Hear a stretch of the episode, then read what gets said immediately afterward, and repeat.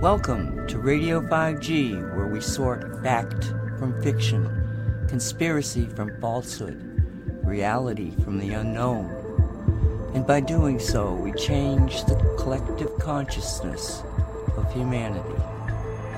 A production of Cosmic Reality dot com.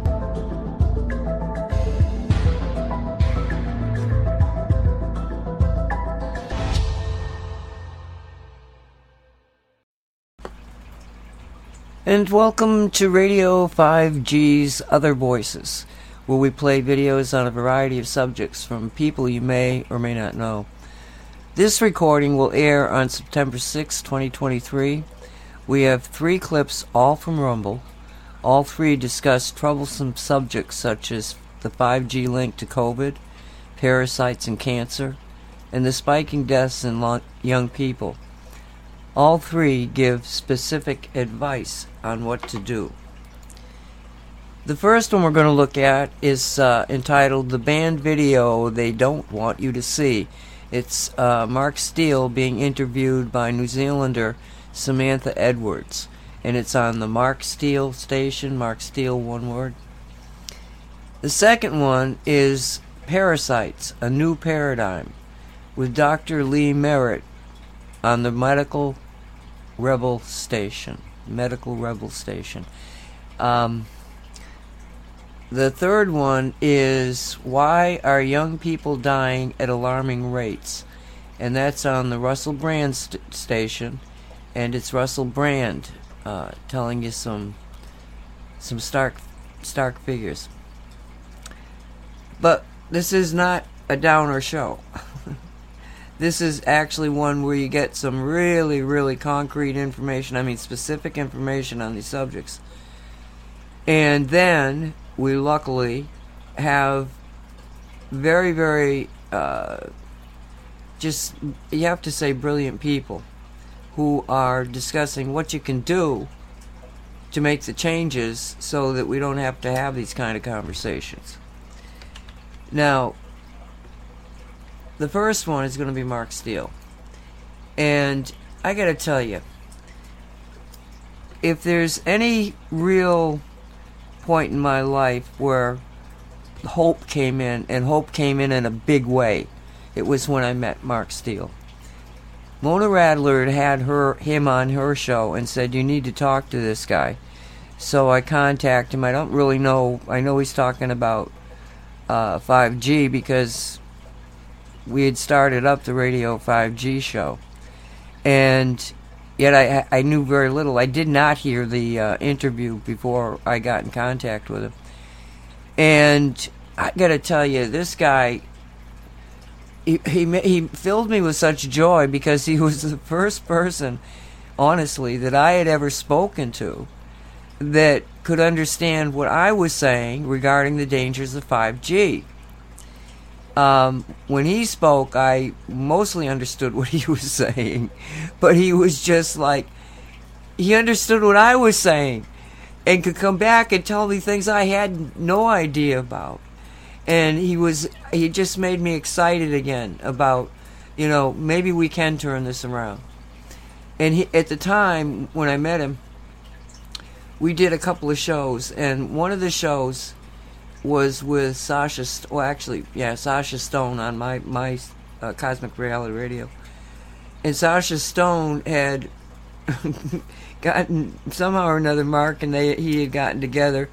And he honestly says in the interview that uh, he thought Mark was a quack.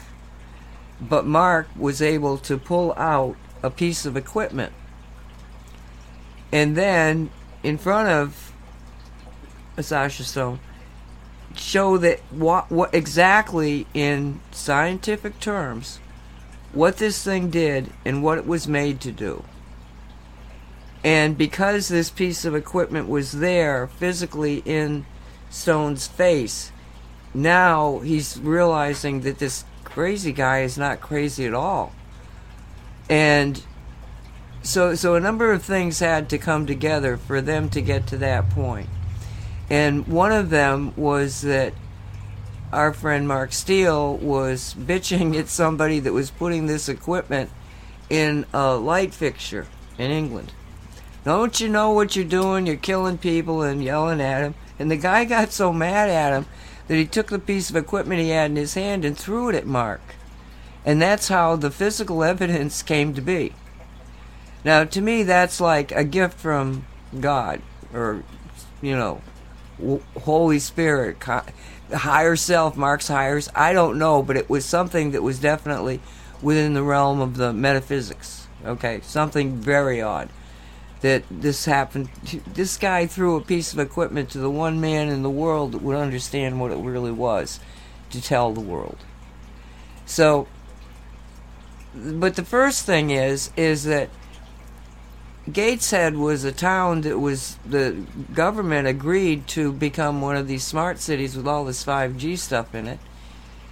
And that's why the, the lights were being put up. They were being put up with the five G antennas hidden in them. And Mark lived in the town uh, next to Gateshead. I mean, it's the first city in Great Britain, and the only guy that, you know, could know what it was and do something about it was in the next town over. So right from the get-go, you go, you know, what's this all about? And one time on one of the shows, because I had many, many after that, those first two, but I had many shows with him, and he, at one point he said, Nancy, when I was a child, he said, I would pick up a, a piece of paper and try to figure out how you can make it into a weapon. He said, everything I looked at, I was making into a weapon. And he did. He went on to become, which he was accredited, two judges. They brought him up on terrorist charges, and two judges let him go. Uh, and said, he's, he's an, absolutely an authority, and you have to know, you know, listen to what he's saying. So... What I want, what, what, what Mark was so serious. Mark was a, you know, just on a, a mission. But this video we're going to see just tickled me because I never saw Mark laugh like he laughs through this. And I know that he and I, the last conversation we had was spiritual on spirituality in this particular situation we're in, and I know that he's found what so many of us have found, that it's a spiritual battle that we are winning, and if we sit back, we have to laugh, because laughter is what they can't take. So here we go with Mark Steele and Samantha Edwards. Edwards. Hi out there. Today I have the privilege of speaking with Mark Steele, a man who's doing some amazing work over in the U K. Not only is he an electronic weapons expert, he's worked in projects with the U K Ministry of Defence, he's a knowledgeable scientist, studies psychology, but above all, he's a powerful crusader for truth and justice. So I wanted to talk to him not only so that we could learn from him, but also because he's been achieving some great results over there in resisting the agenda. So I'd quite like to know how he does that. I would imagine it's probably got something to do with his unreserved fearlessness. Anyway, I'm very honoured to be able to welcome Mark Steele. Hi, Mark. Thanks for joining us today. Right, Samantha. Good, good to be here. Uh, and uh, where, where we're streaming from, it's New Zealand, isn't it? Yes. Australia. Well, n- not exactly. Uh, it's a little bit further south. A little bit further south, bit of an island off the uh, off the coast. Oh, well, there's some dangerous words around these parts. Having a bit of trouble over there as well. Yeah, well, we're having trouble over all over the world, but there's a yeah. there's a major issue going on. Uh, we've got some globalists uh, seem to be wanting to be running everything, mm. and I've noticed. I knew we were in quite a bit of trouble in about two thousand sixteen when we started to see a lot of these uh, L E D um, lights being put up, and no diffuser, most optical radiation emitters uh, are, well, all optical radiation, artificial optical radiation is a hazard. And we started to see uh, street furniture lights being put up by local authorities with no diffusers. Things which would cause cause uh, point light source, which would be pretty problematic and pretty toxic. So had monochromatic type lights, these L E Ds are blue phosphor coated. They're basically uh, toxic to all biological life. That's not me not saying that, that's in the science. Optical radiation's hazard. These are monochromatic, they're blue phosphor coated L E Ds are pretty toxic. They attract all insects, pollinators. All biological life is under attack from that particular type of light source. It's not safe at all in any way, shape or form. And the fact it's not safe, and then they actually took the diffuser off where you had high pressure sodium, which were about two thousand two hundred Kelvin. These things are six, seven thousand, you know, you get some, anything from four to seven, eight thousand Kelvin. Extremely dangerous, biologically toxic. So I knew in two sixteen there was a problem because all of the standards and the regulations had been basically thrown in the bin and nobody was talking about it.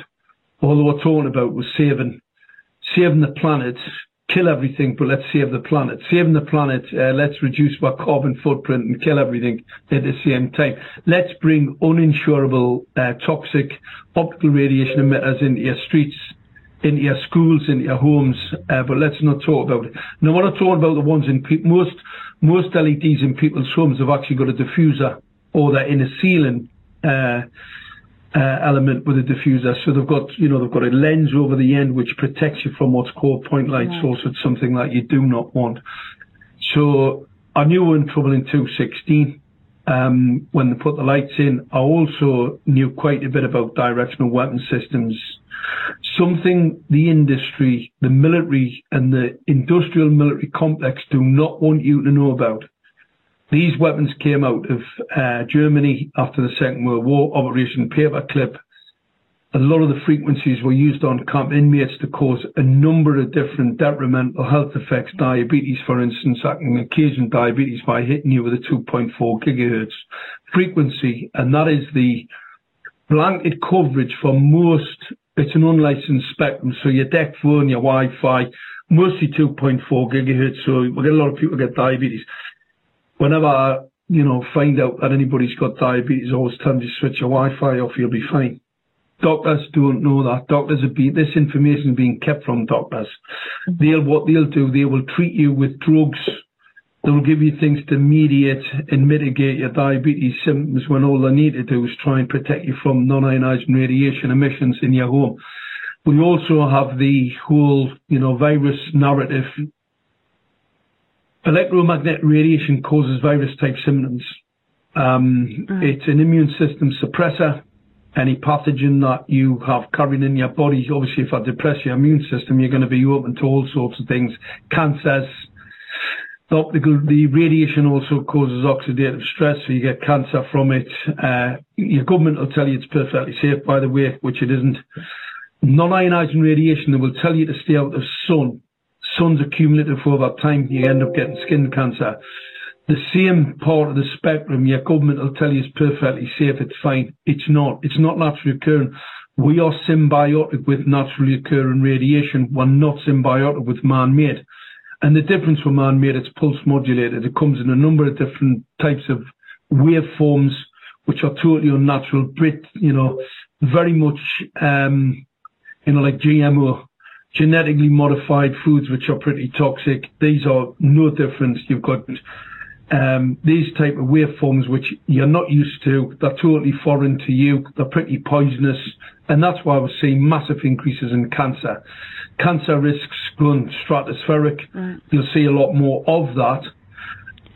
Is this non-ionizing radiation that you're talking about what we call five G, basically? Is that... Right. There's two parts. There's what... What your government will tell you, but what a normal scientist, let's say uh, the average scientist will tell you, non-ionizing radiation doesn't have enough energy in the photon. So in that part of the spectrum, the photon doesn't carry enough energy for it to cause ionization, which the movement, it's the, it's the ionization of a structure. So let's say molecules or atoms, there's not enough energy to get an ion to move off the, uh, you know, off the structures consequently, but that's not true. This is a, a very, uh, let's say, a schoolboy um, error when it comes to uh, ionizing, non-ionizing radiation. The ionizing radiation, we all know, is very dangerous, right? It causes this you know, oxidative stress, which we all know people get cancer from this. Non-ionizing radiation is accumulative over time.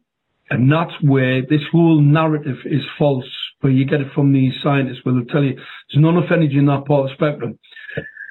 Non-ionizing radiation, right, is accumulative over time. So consequently, the oxidative stress that you would receive, right, because it, it's all about it's all about time and immersion in this type of field.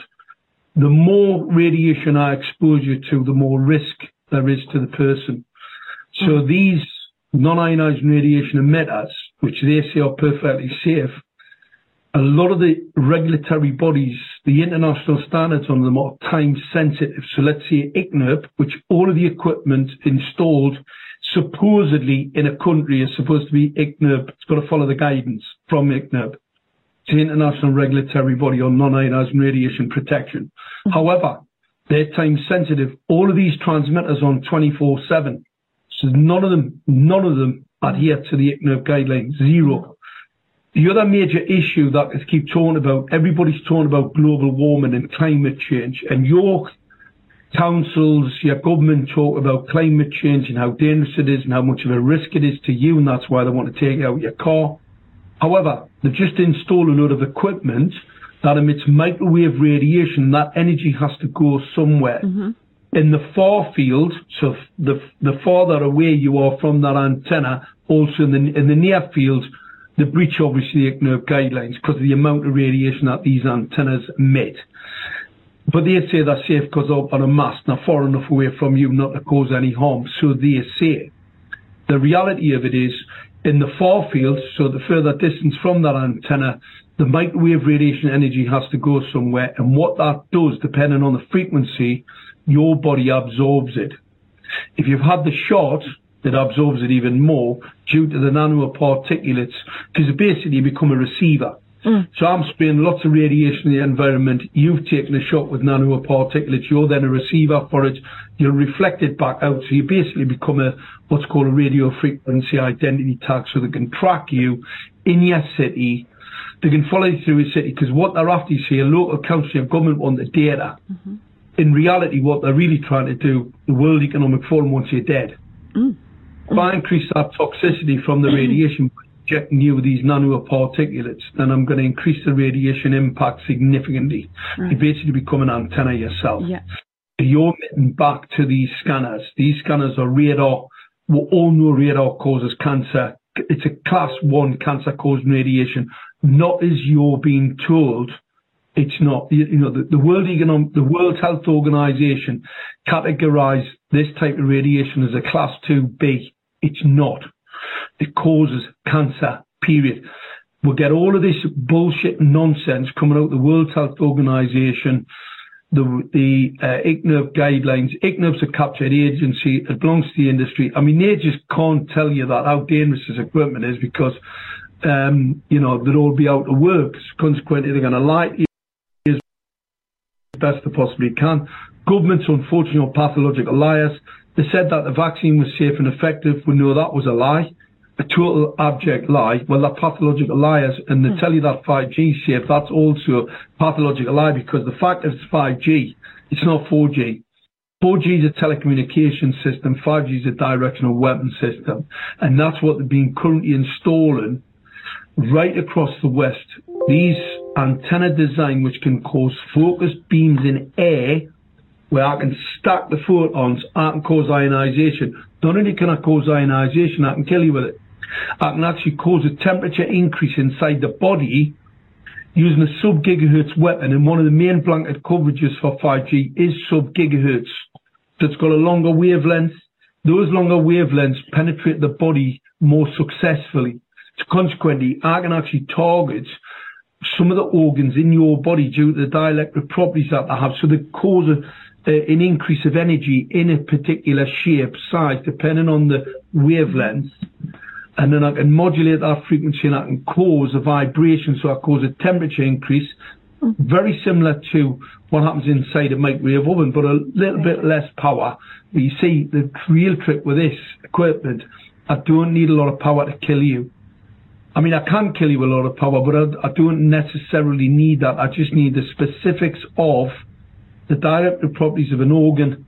I need to have a penetrating part of the spectrum, so the sub-gigahertz, so I can get into the body, into the organ, and then I can basically kill you and you wouldn't even know I was killing you, because you haven't got the sensors inside the body. See, the, right. the part of five G network, which is the millimeter waves, you'd get a temperature increase on the skin and probably a little bit below the skin, maybe, you know, maybe it's a centimeter. However, in the sub-gigahertz, which is the main blanket coverage for five G, this is the thing the industry hate, the focality of it, focusing that sub-gigahertz. I mean, absolutely lethal weapons, by the way. These are lethal weapon systems. Sub-gigahertz focused at a body, and I'll cause a temperature increase, and you'll die, uh, and you probably wouldn't even know what was killing you. Yeah. So they're fitting this equipment all over. It's on every single streetlight. We have a company, there's a, com- there's a company, I think, in Australia called Telstra. You've got Telstra, Telenza, Harvard, lots of different technologies, all situated on top of street furniture. Mm-hmm. So this, apart from the toxic L E D lights, they have what's called a control management system that your local authorities being bought into, your government bought into it for climate change, so they can reduce the energy that the, that the light uses. However, it's not really a control, well, it is a control management system of the population. It's to control and exterminate, to depopulate. They call it depopulation, I call it extermination, just to play on words. So they're going to exterminate an awful lot of people. And you see, when I came across this in about two thousand, two sixteen, they put the equipment in. I had a lot of trouble. And then in about two seventeen, I got my hands on the actual piece of hardware that they'd installed in the streetlights, and it was interconnected with people in local authorities who were working with uh, some Chinese assets, military assets. I then contacted all the regulatory bodies, you know, M I five, M I six. I then contacted COBRA, British government. I made uh, a number of uh, presentations to them. So the British government know that your local authority has actually installed this equipment and it's going to kill you. And in two thousand eighteen, when they took me to court to try and gag me, so I was telling people that the equipment would kill you.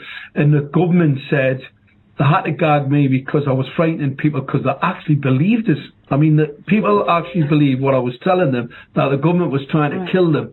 So the government had to try and gag as well. It was a total disaster. I know. No, you I won. A... How did you do that? Yeah. Well, they said I was a conspiracy. Well, I'm... I'm not a conspiracy. Well, there is a conspiracy, right? Theory is a, a set of scientific facts. You know, you have to have some scientific basis of actually having a theory. Yeah. So we've got this scientific theory that the government's trying to kill you. So, yes, I'm a conspiracy theorist. It, in reality, their narrative for conspiracy theorists, they said I was uh, terrorizing the population by telling them that the government tried to, tried to kill them. Anyway, to get us into court, I've got about twenty patents that either mitigate. I've got waveguide patents, you know, for for uh, you know, moving some of this uh, this technology around, so it doesn't, it can cause significant problems or doesn't cause significant problems. So I've got a number. I've got a suite of patents. Uh, I'm an inventor, patent writer. I've got an engineering background. I've got a material sciences background. I've also done psychology. So. And I've got a great interest in weapon systems, in directional weapon systems, electronic weapon systems, because they're all made up the secret history of uh, our secret weapons programs, you see. So I'm always interested in anything that's a little bit covert. I've just got that. I've got, I'm interested in things that a lot of people don't know about, or maybe don't care to want to know about. So I had this quite interesting level of understanding the technology. I'd been involved in oil and gas industry. I'd been in directional weapons programs, so I knew what this stuff looked like. I had a good understanding of it, and all of a sudden it popped up on a streetlight outside my home. And that's when I became active and started to uh, talk to people about it. And at the time, two sixteen, it was a bit unbelievable. I think today, a lot more believable now, because people are realizing there's something extremely right. mm-hmm. untoward in relation to governments, et cetera. So start ask que- people start to ask questions. I was at a meeting a couple of days ago, and I was talking about L E D incapacitators, aka puke rays, that are being installed on smart poles, and someone who is very much awake said, well, actually that's a step too far, I can't believe that. Uh, do you have actual proof that these weapons are present on smart poles? Yeah, yeah, we found some locally. Uh, they they are here using red, green and blue uh, light modulated frequency and cause pressure on the cranium, which basically causes a stroke. Very similar. I mean, everybody knows about, you know, when you go into a building and they've got these strobe lamps, and so you get the odd people that actually pass out. It's basically a pressure on the cranium. You know, the eye can't handle the energy that's actually travelling down the optic mm. nerve. You'll get a swelling in the head, and consequently, uh, you'll possibly pass out. Now, the puke ray, it was developed by the Yanks. They've had them for years. I mean, that whole, the, um, you know, defence industry, These, this equipment goes back a lot, lot longer and has been used significantly. I mean, they were attacking, um, Barry Trower will tell you, they were using uh, directional weapons systems to attack Republicans in Northern Ireland. Any dissident, you know, people who mm. want demonstrations that can attack you. And governments have used this for many, many years. That's why they keep them very, very covert, because they don't want people to know. So when the embassy staff were being attacked in Havana, the Cuban embassy got attacked in Havana, but they would already they had attacks in Russia. So where you, if you look at the U S embassy now in London, it's got like a nice Louvre type, you know, over the windows from the outside. That helps in two ways. It helps to, uh, it's a type of waveguide. So it helps to stop me from being able to interrogate the building so I can listen to them. These are audio, these electromagnetic radiation uh, technologies. I can listen to what you're saying. I can definitely see you. I can most certainly see if you've had the vaccine. Mm-hmm. Um, and I can basically target, acquire and exterminate you. And that was the plan. The World Economic Forum plan, Klaus Schwab stated, he has to get every single person vaccinated. Otherwise, their life is at risk. Their life's at risk. We're, they're trying to murder us. They're trying to murder the world's population. Their life's at risk until they get every single person vaccinated. So you can see they're going to come back with some other narrative to try and achieve that. Because once they get that poison inside you, they can then track you. They basically build you out as a, you know, you become a type of a capacitor. So they can actually build the energy up inside you with a nanoparticle. It's a graphite ferrous oxide. It all helps to create this energy and this antenna emission. So you're walking around the, you know, your, your cityscape, and they're basically tracking you with these, uh, with these antennas, and then they can just exterminate you any, t- any time, any time. And they can do it, you know, they can really kill an awful lot of people in a very short period. And, you know, what a, what a, what a, uh, interesting weapon. I mean, most weapons, governments spend fortunes on weaponry and bullets and, you know, bombs and all the rest of it. Very expensive killing people. This way, yeah. You're paying for it yourself, because your local councils, you're funding through your rates, your local councils, so they can murder you.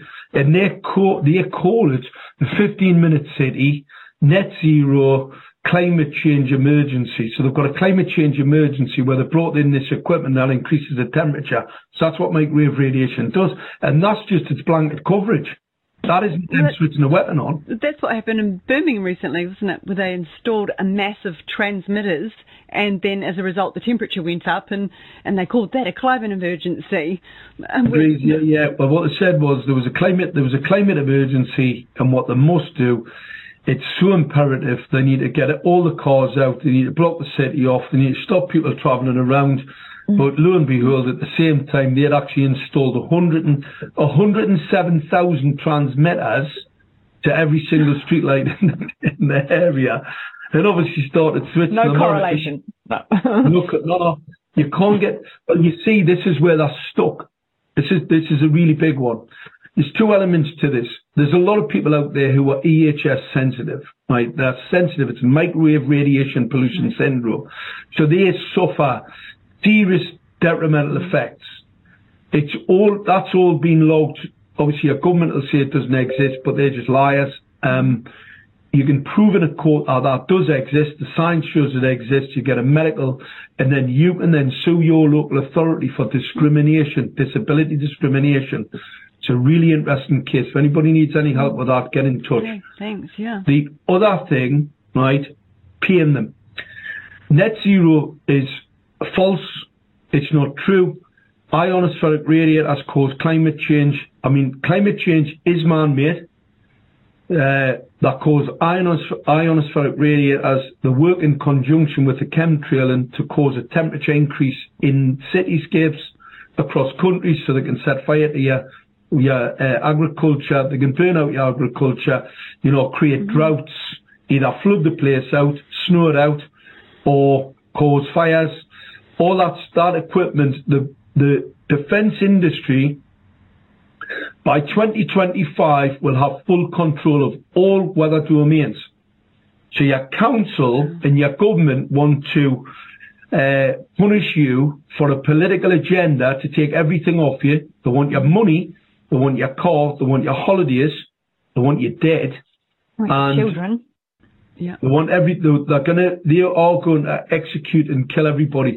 The nanoparticulates that were in the COVID nineteen vaccines, they cause sterilisation. Any children that have had them, there's a high probability they'll never ever be able to have children. That's genocide.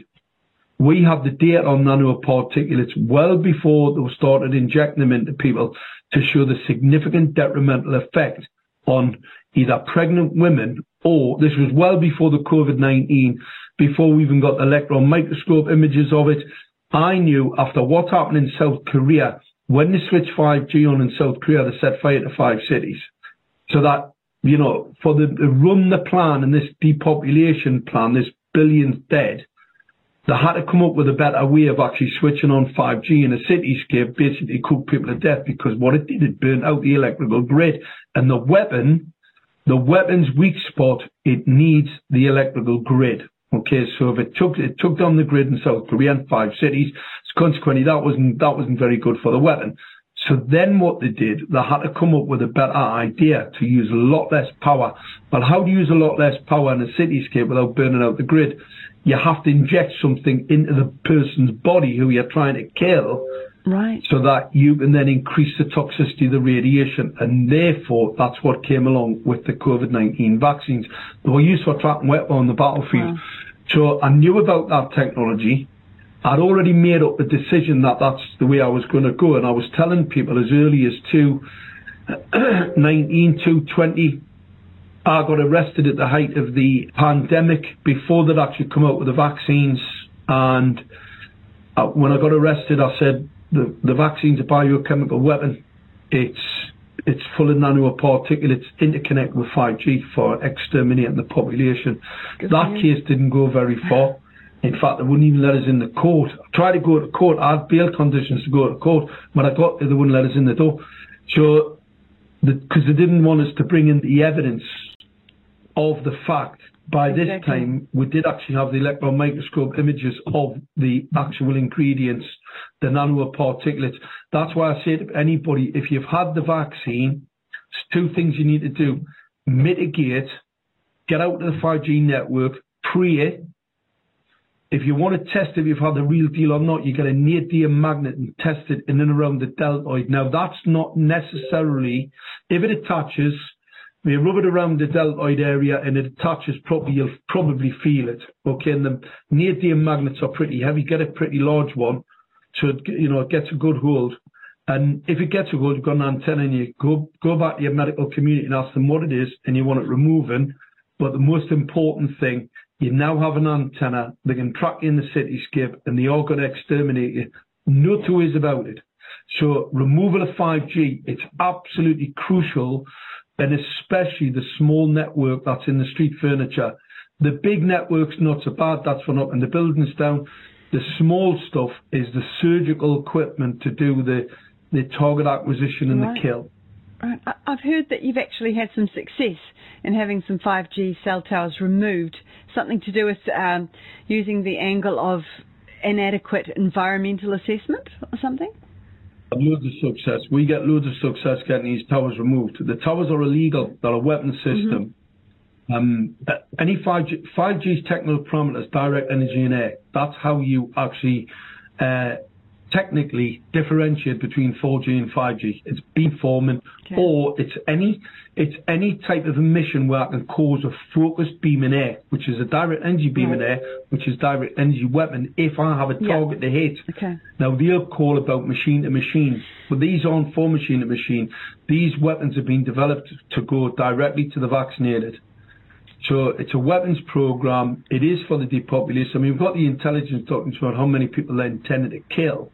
No. So, I mean, it's, it's not as if I'm making it up. I mean, I didn't make up the numbers, you know, the intelligence document numbers to show mm. how many people they're attempting to murder. Yeah. And actually, can I ask you too, Max, uh, with the U L E Z and the road user charging, obviously there's a really strong push for the complete prohibition of freedom of movement. And now with the direct energy weapons in smart cities, I know I've heard you describe a time where you believe that if they don't want you to, you won't be able to step outside your house without the threat of these weapons being employed against you. Why don't they want us to move around? How does that work into yeah, this? Yeah, they need to get people off the land. You see, they haven't got all this equipment. It's not ubiquitous right across the whole country. It's mainly in cities. So they need to create a narrative to get you off the land, to get you into a cityscape so they can do the extermination. Yep. Now, they can probably sweep up, you know, maybe a half a million people or something around the country, but they cannot sort of, you cannot just start running around the countryside to chase after five or six million people. It's not going to happen. Right. So they had to come up with a very sophisticated way. So they terrorise the population, come up with some, you know, there's some type of virus on the land, you know, kill all the birds, get rid of all the chickens, destroy the food production, oh, yeah. get everybody into a cityscape, and then once they've got you in there, vaccinated, and then they can pull the trigger, and then they can just exterminate everybody in there. And also they can... Sorry, Mark. That's, again, that's the climate narrative here. We're seeing that here with managed retreat to get people into smart cities. Got to get you in the, got to get you in the city so then they can incinerate yeah. you. See, once once I get enough people in the city, I can kill a lot of people and then I can set fire to the city. So I can mm. burn the city at the same time as filling it full of dead bodies. Wish I could say I didn't believe you, but... Now, one thing I like about your information and your rhetoric is that you go to that place of addressing the spiritual war aspect of all of this. Now, personally, I don't believe you can understand or effectively fight the New World Order without understanding that. And I know many won't agree with me, and that, that is fine. But even if we don't believe in God and the devil, they clearly do, and they've made that abundantly clear, their opposition to God and everything good, to invert everything good. And I've never really believed it was solely about money. Satan's, Satan's um, government, sure, yeah. that's why five G's printed up. Yeah, I never thought of that. Um, actually, can I get you to elaborate on a statement you made, which I think is actually really important? You talked about how we're not so much witnessing depopulation as we're witnessing the scheming of an immensely powerful cult. Could I please get you to talk around that for a minute? They're all cults. Uh, it, the only way you get into that, you know, people talk about the glass ceiling. You get through that glass ceiling, you've got to like to have sex with children, abuse them and murder them. Torture, I call them the kiddie killer club, okay? It's the kiddie killer club. If you want to get up, the, up uh, out of that uh, glass ceiling, you're in the kiddie killer club. Most of these individuals are cult members. Now, I know a lot of people will find that extremely difficult. Probably mm. if you went back fifty years, it, it wasn't as... pronounced. This has went on for thousands of years, by the way. Thousands and thousands of years, we've had elites who, unfortunately, have got a very, very distasteful uh, appetite for children. Why that is, well, you'd have to ask them. But unfortunately, this cult now is in a position where, through the internet, et cetera, people are starting to understand who these people are, like Hollywood. Hollywood, a Hollywood stick is a wand, the magic wand. And you see Hollywood, it's where the magic's made. If you look at all the symbols and signs, the Apple, Apple computers, the bite out of it, it's the first sin. You then start to look at Chrome, Adrenochrome, all of the technologies that are in Google, et cetera, they're all demonic. They've got demonic, satanic uh, connotations, all of it.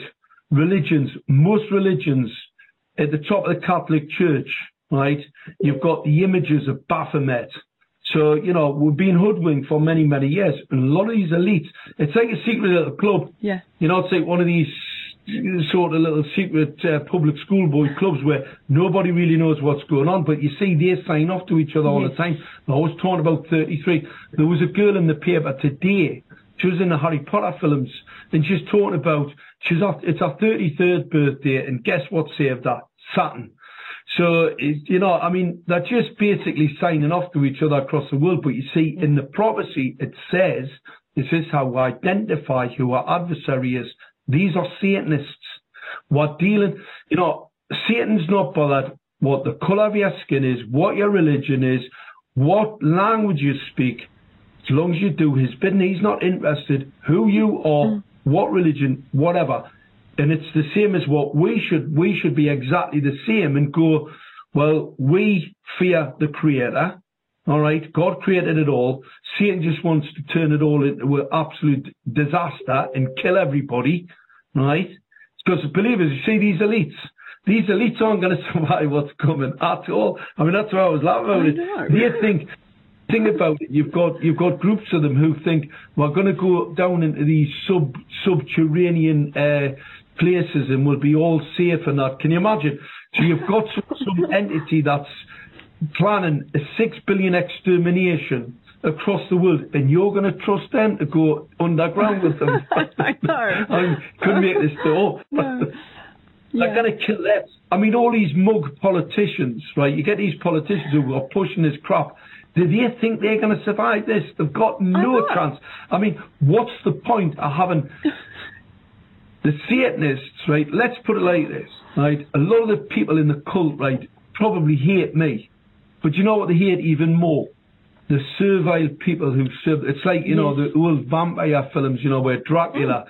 you know, his little servant that he had, the little servile one that runs yeah. around doing everything for him. That absolutely, at least we're a bit of a, we're a bit of a, uh, a bit of an adversary. Exactly. Whereas, you know, somebody, yeah, there's a bit of respect there. I believe that. Yeah. yeah. Absolutely. They hate. They absolutely hate. I mean, I've seen it where you've got senior people where, you know, you've got people where they've got this, you know, their brown, what I call brown nose, as they've got like a brown patch on their nose. And these elites absolutely detest them. So much, I mean, you know, you can understand where they're coming from, you know. It's like all the mask wearers, you know, do as you're told. Just be a good boy, do as you're told. Get this, we've got a medical experiment here. You need to get one, get two, get three. I know they might not work, but you better just keep on taking them, you know. Mm-hmm. I mean, we've just got, unfortunately, a large proportion of the population, right, who haven't got the brains they were born with. They've been indoctrinated. And it does not about education. It's, mm. it's about an indoctrination plan. You have to look at how many, how many yeah. doctors have are shot and are dead. I mean, these are guys who are trained in medicine. I know. And they've actually embarked in taking a medical experiment. I mean... Well, it is unnatural. It is it's an unnatural delusion. That's pretty clear. No, no, yeah. no, no. You see the distraction, division, propaganda, but it all seems to be leading to this ultimate goal of inversion, you know, where it's insane to ask whether a vaccine's safe before you pump it into the arms of your children, but it's perfectly sane to deliver your child to hospital for irreversible sex change surgery. You know, it's just an incredible inversion. Demon- yeah.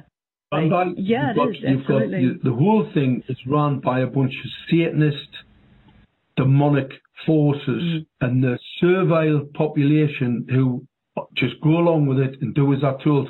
I can tell you now, their life expectancy is going down as every day goes by. More of them are dying, and a lot more of them are going to die until they either wake up following Pharaoh.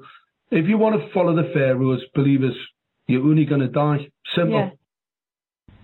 Anyway, Mark, if we could just swing back around to these technologies, if that's okay. I've heard you talking about soft kill and hard kill. Would you mind explaining what you mean by that, please?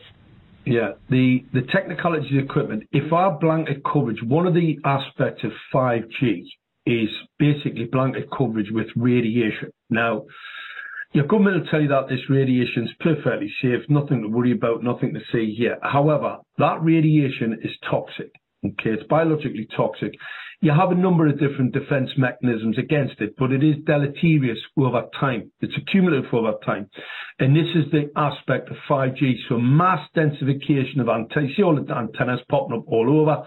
They're putting them on top of street lights, on top of um, you know, telegraph poles. Put them, just put them anywhere. Yes. You know, you get you get the telecommunications companies now are putting in wireless. They're putting in wireless and removing uh, wire communications networks, which are pretty safe. After the Second World War, we had what you know, we had um, walkie-talkies, we had uh, microwave communications networks during the Second World War, and after the war, your telecommunications companies, because of the effects that it had, the deleterious effects it had on soldiers, they came back and they put telegraph poles up and they stuck it in a cable or in a wire for a reason. Mm-hmm. It's less problematic. Mm-hmm. So all of a sudden, they've decided to just go full. Uh, Rambo, a full wa- full wireless, right? So let's get rid of all the cables and let's just get fully. I mean, they're talking about power emissions now, where they're going to send energy from one place to another. So you don't have these horrible uh, high powers, these overhead cables, which don't look very nice, by the way, and aren't very protective. If you live underneath them, they're pretty toxic and they do increase your leukemia risk. Anyway, they want to get rid of them. They want to just be able to fire radiation in air. From one, from A to B. Anyway, not a very good idea. Extremely dangerous. So we keep getting told that this is safe. So the more densification you have, that's what I call soft kill. Because what's mm-hmm. going to happen, it's going to reduce your life expectancy. It's going to increase your cancer risk. It's also, it's an immune system suppressor. Mm-hmm.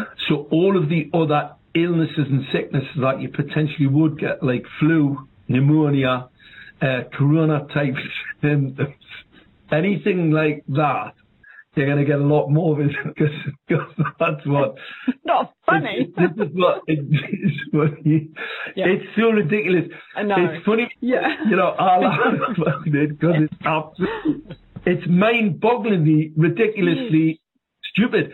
You know, the willful ignorance of these idiots who are putting this yeah. shit up. I mean, yeah. your council.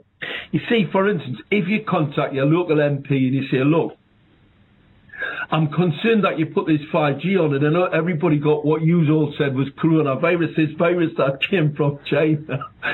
Is there not some link between the five G network? Because we know that electromagnetic radiation causes uh, pneumonia, flu-type symptoms. Is there not a link there? And they'll come back and tell you, they'll go, it's scientifically impossible. You'll see it's scientifically, but all the science shows that that's not the case. The science shows the exact opposite, right? The exact opposite.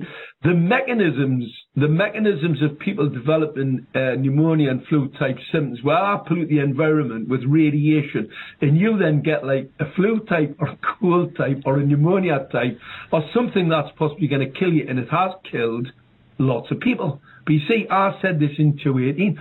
When they get this at deployment and they, and they switch it on properly, they're going to kill a lot of people, and have killed a lot of people. A lot of people uh, in New York, um, New York's a horrendous place to live, Manhattan in particular, mm-hmm. massive amounts of radiation there, antennas yeah. all over, blanket coverage in the whole place. How they're still alive, I'm pretty, well, I'm I'm not surprised because of what we really are uh, made of. You know, you're a light radiation emission, but the amount of uh, mortality, uh, the mortality, morbidity rates in New York must be catastrophic. In fact, in the early part of the pandemic, the plandemic, when they switched the five G on, the there was a uh, there was a, a an E and E uh, specialist consultant, and he said the people that are coming into uh, these intensive care units are suffering uh, pulmonary edema. It looks more like altitude sickness than, you know, like a cold or a flu type thing. Well, unfortunately, if I want to cause pulmonary edema, flooding in the lung, I'll just take you up with a load of radiation, and your flood, your blood, your your lungs will flood with um,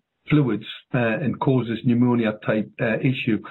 So we know it's electromagnetic radiation. All the science shows it's electromagnetic radiation, and they switch it on at the same time. But it's, do you think that's a bit of a coincidence?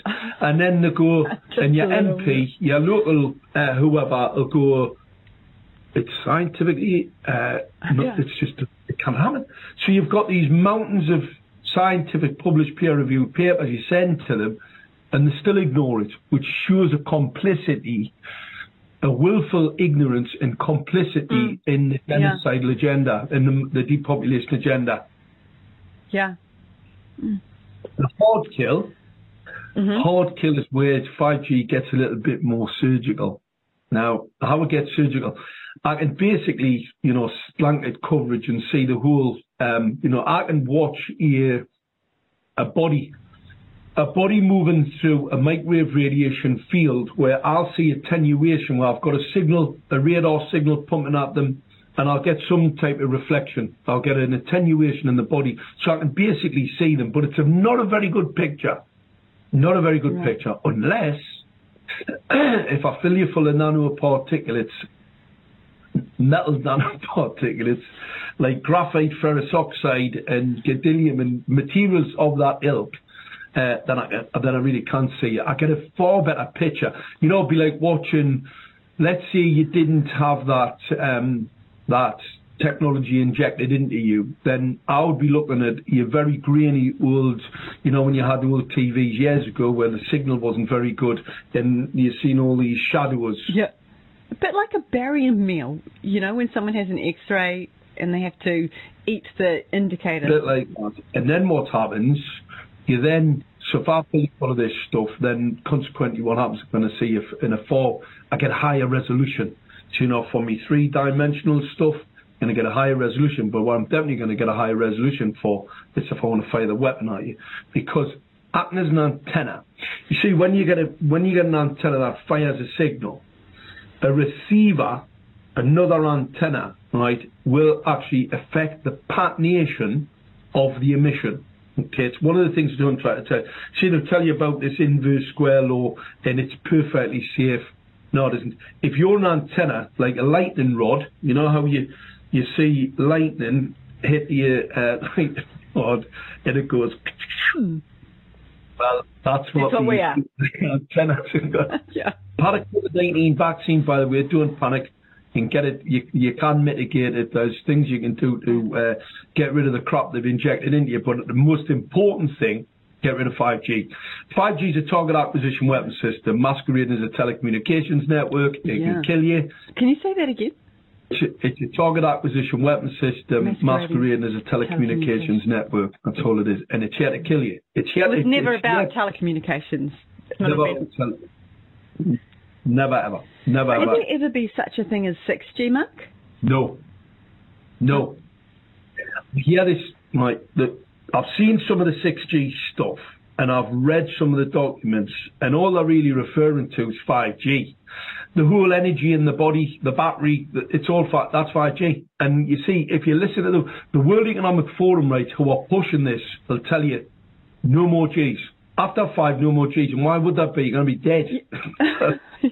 Good point. You're going to be dead. So, so no, six G, what I think's happened, you're getting some people who are getting themselves excited, and they've started to talk about uh, sixth generation because they realise that people have understood that five G is extremely dangerous.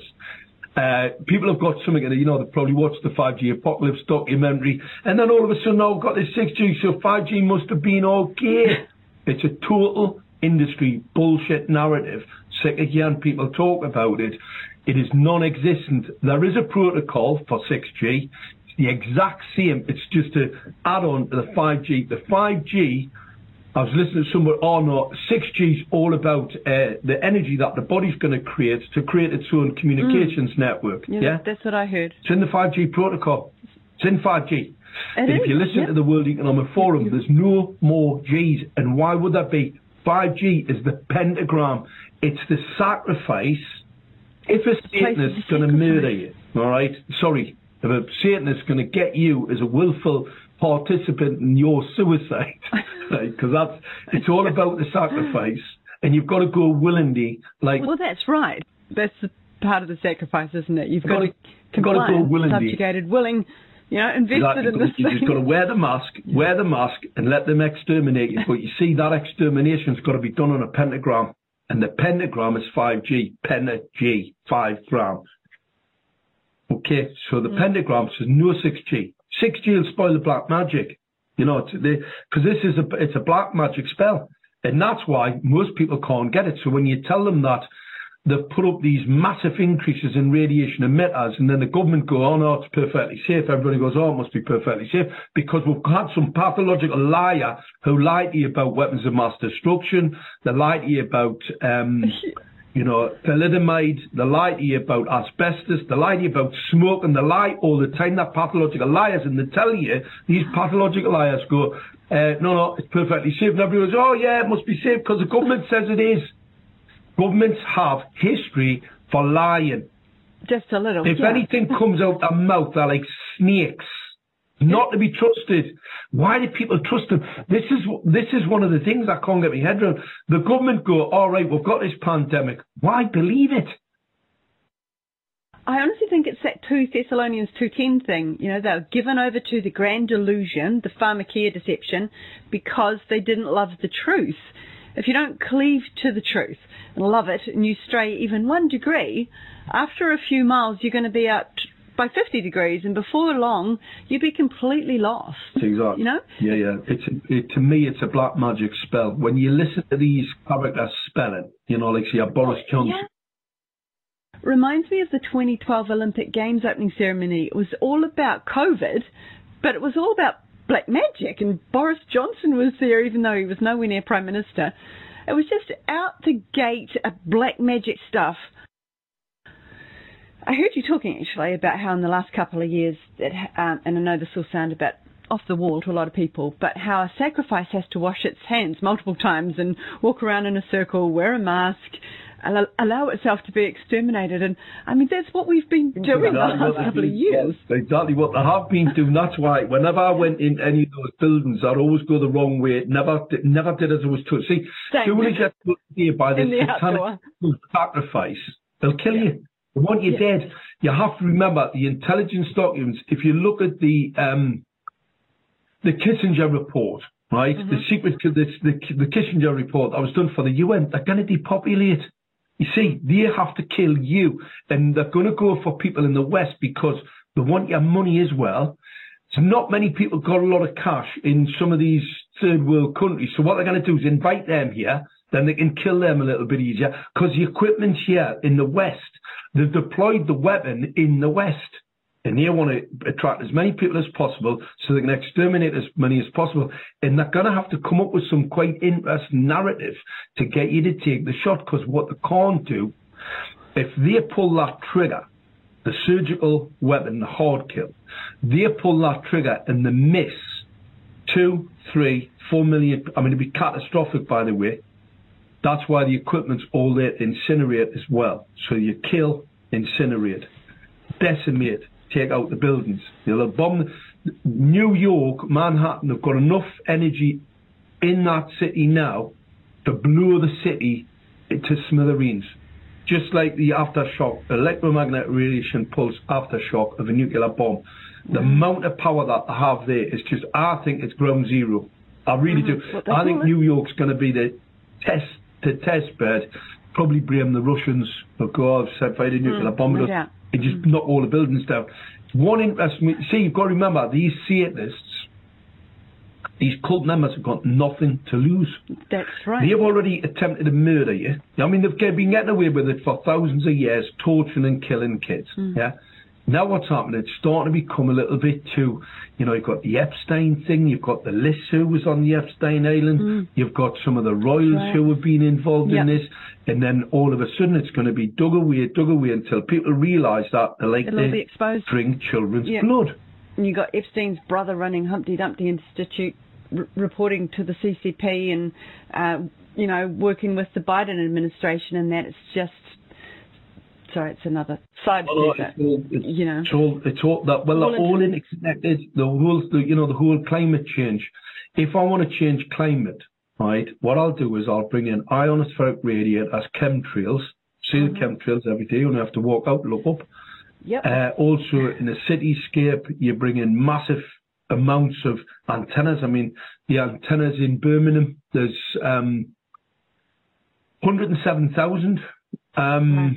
Transmitters, they're twenty-five. They say they're twenty. They're not. The, the, there's a bit of confusion with our legal team as well.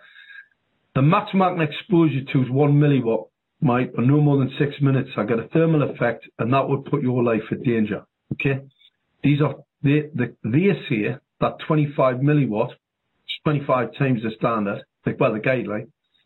They're not, because the technicalities of it say it can be up to one hundred milliwatt. The lawyer, however, has said it's zero point seven of a watt, which is seven hundred milliwatts. So it's, seven, so it's seven hundred times the I C N I R P guideline, right? And there's one hundred seven thousand on every single streetlight.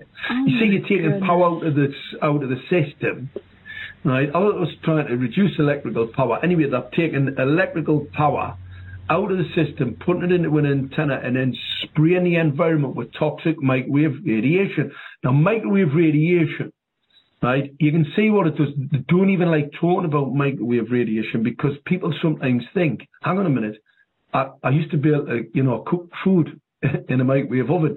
Now, obviously, they're pretty powerful, and they're in an enclosed space. However, There, those one hundred seven thousand transmitters, their energy has to go somewhere. It doesn't disappear, and it is absorbed by the body. So you get a one to two degrees centigrade increase in body temperature. You'd never notice that. People wouldn't notice unless you're E H S sensitive.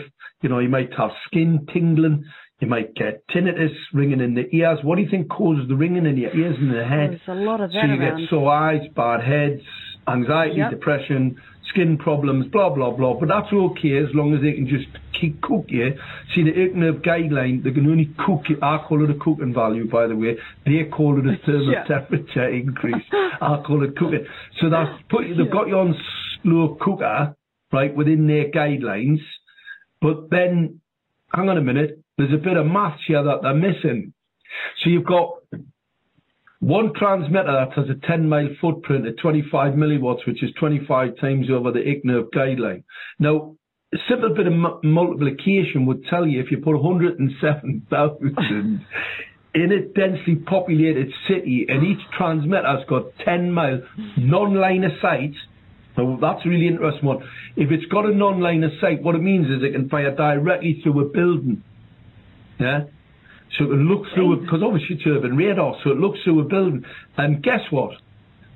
Unfortunately for me, in two thousand eighteen, when I ended up being taken to court where they tried to gag me over talking about how dangerous this thing was, um, and the risks to the population, I didn't have the body count, but we've got it now, and it's called soft kill. So we've got an extra two thousand people over, an extra twenty percent increase in all-cause mortality across the U K. You've got to remember, Absolutely. This is happening in cities. There's a lot of people still in countryside where they haven't got this crap yet, so they're not so bad. If you look at the um, if you look at the metrics, so Hexham, Northumberland, which is a, it's like the the uh, countryside part where I live, mm-hmm. they have the longest uh, life expectancy now. But guess mm-hmm. what? They haven't got a lot of this crap. If you're living in a city, your life expectancy, London's going to be catastrophic. Measure the radiation levels in London. That's not very good. People will die. They get cancer. So you've got a cancer-causing radiation emission that increases the temperature, which they know that extra two degrees, one and a half to two degrees extra increase. So let's say it's a lovely hot summer's day. Yeah, sun shining, natural occurring radiation's coming down. You're symbiotic with that. You're not with man-made. Totally different thing. So you've got this lovely, sunny, hot, warm day, and it's getting a bit hot, okay? And they've got their transmitters at another couple of degrees onto it. Well, what, hang on a minute. What's this climate change thing they're talking about? Oh, that's right. So it's all predicated on the one and a half to two degree centigrade increase that they're expecting. That they've got to, they've got to stop your car. They've got to stop your travel. They've got to stop your eating. They want to eat bugs. You need to eat bugs. Can't eat meat. You can't drink uh, cow's milk. You can't do anything. You've got to be locked into your fifteen minute toxic radiation uh, clean air zone. Clean air, but full of radiation. You've got to go there, and that's... It's insanity. You know what I mean?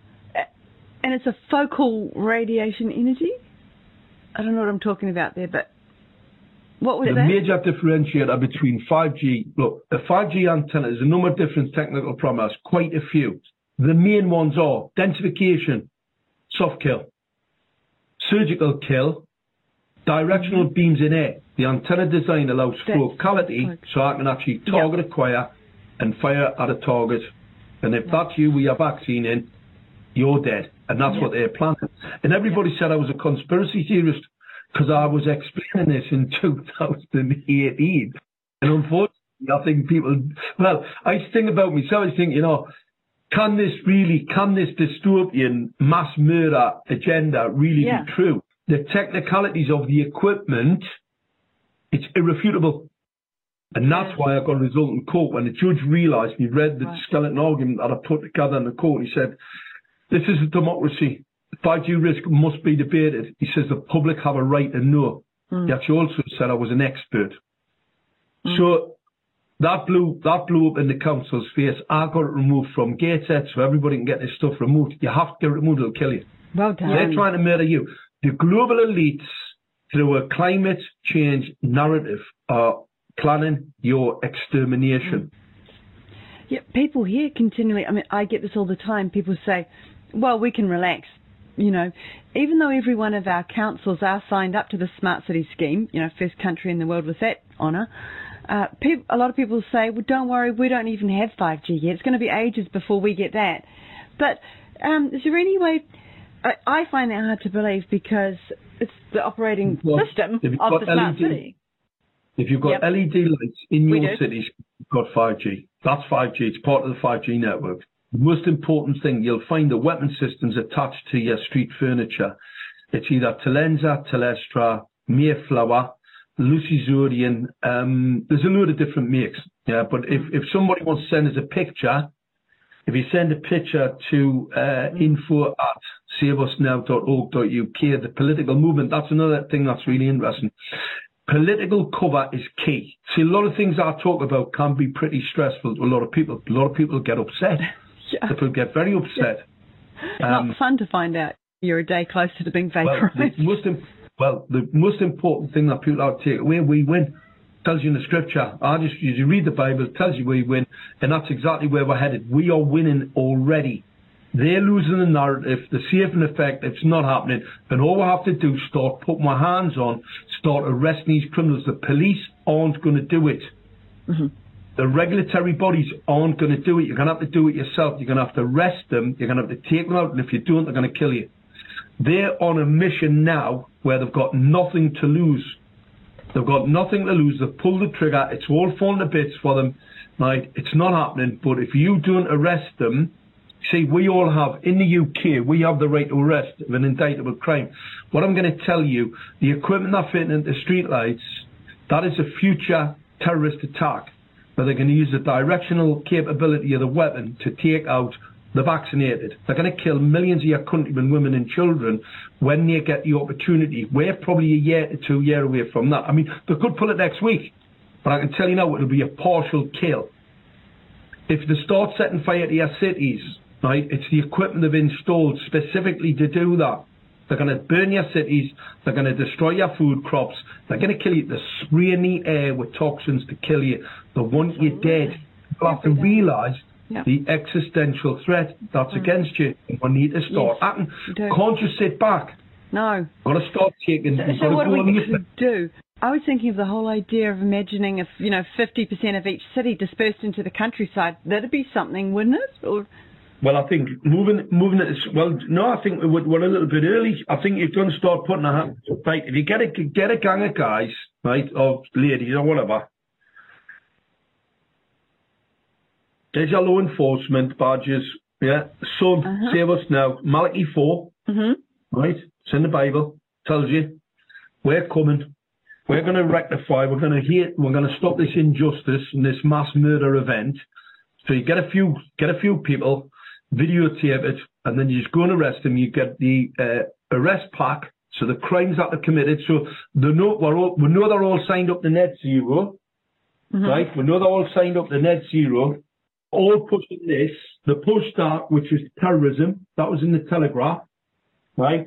The other element to it, so we know the whole thing, the whole thing was a psychological warfare plan, but this is the big one. Now, all your councils, it states there, Net zero is a Trojan horse for the total destruction of Western society. That's in your newspaper? No, that's in the Telegraph.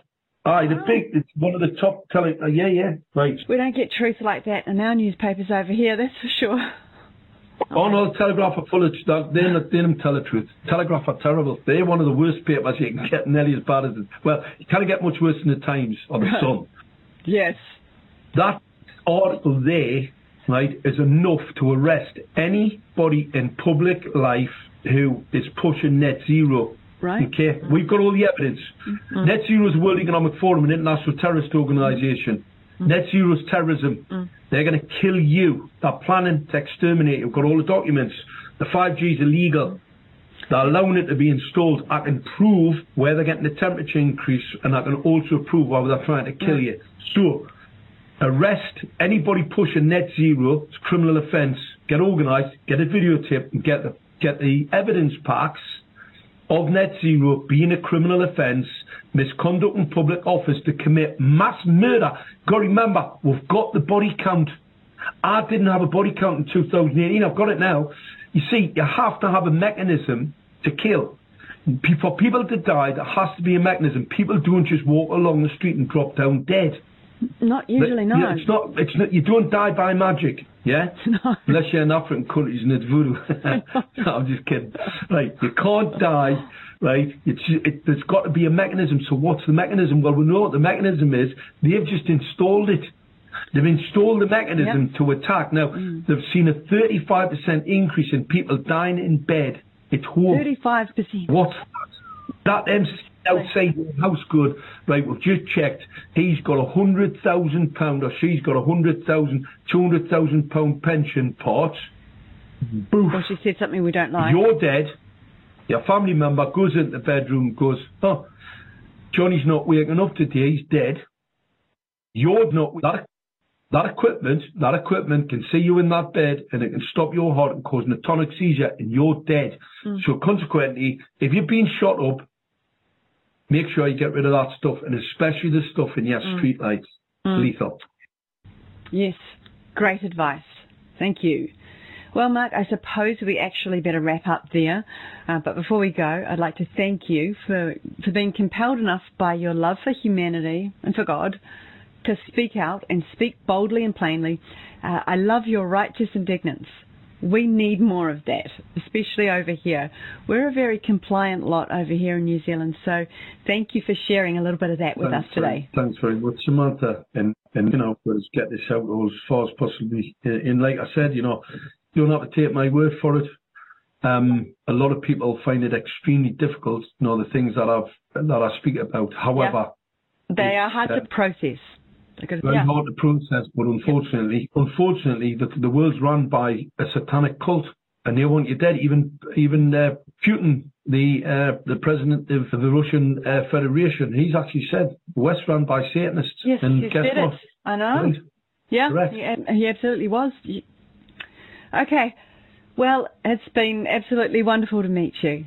Thank you so much for talking with us today. No, well, okay, hopefully we'll talk some other yeah, time. Yeah, yeah. Thanks, Mark. Bye.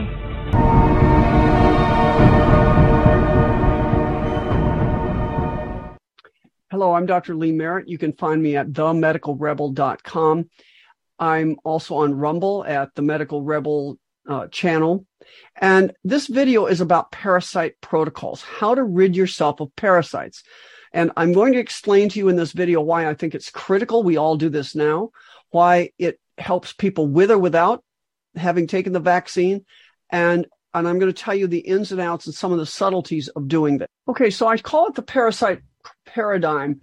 A paradigm is really a, a way of looking at something. And the problem we have is we are living in a viral paradigm. And we need to get out of that. That's a false paradigm. It makes you look at things the wrong way. It's like the magician that waves his hand over to the right while he's picking your pocket over to the left. In this case, they're killing us. So let's let's change our worldview a little bit. And I'm going to explain here why I think that's necessary and what this means. So I want to thank uh, my colleagues in the medical uh, freedom movement, I guess I would call it, Celeste Solom and Karen Kingston for her. You know, Celeste is a former FEMA. She's been doing a lot of work looking at the DARPA literature and, and exposing a lot of technology things. Karen Kingston, uh, Pfizer whistleblower, uh, has been looking at old literature and patents and putting it all together. Um, the five docs, I think you all knew who they are, and we we all talk about this every every month. Uh, Brian Artis, who's a chiropractor that's been uh, instrumental in lots of good discussions about COVID, and specifically got me thinking uh, a little differently about parasites. So I thank him a lot. So here we go. Now, from the beginning, I never believed this was an airborne virus. I thought this was a contact poison or toxin. Keep in mind, virus in Latin does not mean little animalcule that flies out of your mouth and goes makes other people sick. Virus means toxin. We need to start start changing our language to changing our understanding that when we get sick and we sneezing and wheezing and coughing, something we, we say we got a cold. You didn't catch a cold. You're toxic and you're getting rid of the toxins. Venom um, doesn't fit. I had this discussion with Brian Artis. Um, I'm not saying there isn't some part of this whole venom thing that fits in here. Certainly the Nicorette gum uh, is a good idea, but it's not the major causing disease. It doesn't fit what we saw clinically. If venom were the problem, then children would have died and adults would have lived. That isn't right. Now, the other thing I realized that there was a problem about was this mRNA technology. Besides all the literature that showed how dangerous it was, how, how, how bad it was on all the animal studies, and was still bad, by the way, they're still doing animal studies for cancer therapies using mRNA, and the animals are still dying. Don't think that's past tense. It's just too expensive. I, I mean, they claim that the one mRNA technology they've actually gotten to market was a technology that was um, uh, for some ophthalmologic issue. I can't remember what it was, but it was for some ophthalmologic issue. And the cost was in two, in twenty eighteen, the cost was almost a million dollars for a treatment. How did they suddenly, within two years, supply billions of doses at less than thirty dollars a dose? You tell me. That doesn't make sense. So there are things that don't make sense with what's happening here.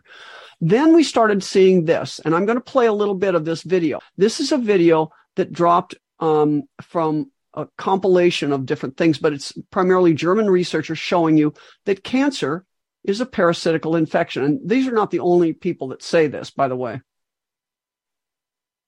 And in this video, we're going to show you the video microscopy of those microparasites, how they behave, and why there is indisputable proof that cancer indeed is a microparasitical infection and that mainstream cancer research has not recognized it yet as such. And uh, this uh, theory was put forward by Doctor Weber and some other scientists from the Max von Pettenkoffer Institute, a very renowned institute in Munich, Germany, uh, and unfortunately has not gained much traction despite the proof that you're going to see in this video. So without further ado, let's watch the video and what those scientists have observed, and you can see for yourself and make up your own opinion and mind. And then afterwards, we're going to talk about some implications of that uh, uh, proof and uh, some consequences that we can draw from it and how we should behave and how sh- we should treat cancer patients, therefore. So without further ado, let's dive right in into the video proof of cancer as a parasitical infection. Let's go more than thirty years back in time. At the renowned Pettenkoffer Institute in Munich, Germany, three German medical doctors, Doctor Ubing, Schierz and Doctor Winter, were busy studying strange objects in human blood. They published their results in the renowned scientific journal Ärztliche Praxis uh, under the title Unusual Corpuscular Elements in Blood. Okay, so I'm going to stop there on the recording, but you can see that these people are serious scientists. They've looked at it. This has been going on for decades, and we have not been aware of it. I recommend you watch that whole video. The sound kind of goes in and out, but I recommend you take time and watch the video. These are the questions I asked myself. Why is cancer bursting out after people get the vaccine, um, especially in the soldiers? So I was in the Navy for ten years. We took care of young guys, you know, the twenty-year-olds, that's your standard patient. And when they showed up with cancer, it would be a single solitary cancer, usually things like testicular cancer that young men are more apt to get. But it wasn't that they had cancer all over their body. Now they take the vaccine and they have cancer all over their body, according to some of the, the doctors I've talked to in the military. Now, this goes along with the, with an idea that it's can't, if cancer's parasites, these are guys that have been out in Afghanistan and weird places, snooping and pooping through the brush on the ground. They may come from farm country where they were, you know, around animals, and they've probably got a pretty good dose of parasite load. And now their immune system's damaged by the vaccine, and the parasites all break out at once, giving them this multiple um, look of cancer. You see, we, we when we talk about something being cancer, we just show we just look at an M R I and we see that it's got multiple white spots on this on the like either dark spots or white spots on the various different weighted images, and we say, well, that's that's obviously metastasis, because we think nothing else could do that, because we're not thinking paradigm shift. We're not thinking Of, of parasites. Okay. Why does autoimmune disease respond to antiparasitical drugs? Hydroxychloroquine's antiparasitical, right? But hy- they give it as Plaquenil and they use it for rheumatoid arthritis and lupus. And why does it respond? And it responds for a while, but then it doesn't continue to respond. And, and I can tell you why that is. It has to do with the, the way you should do it for parasites. Then the real question is, why do they hate antiparasiticals? Why can't we find mRNA in the vaccines? eighteen labs around the country cannot find mRNA in the, in the vaccines. And finally, I would say the parasite paradigm fits the religious belief of the psychopaths giving us this. I will tell you that the people that go back to the ancient times of the, the religion that goes back to ancient Babylon, um, this, this actually is...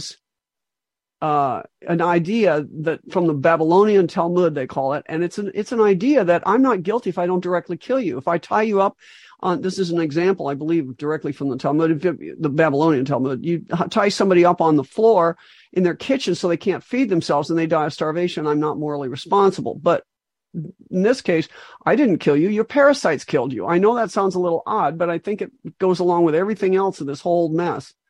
So here's my parasite worldview hypothesis. Okay. Parasites slowly increase in your body over a lifetime.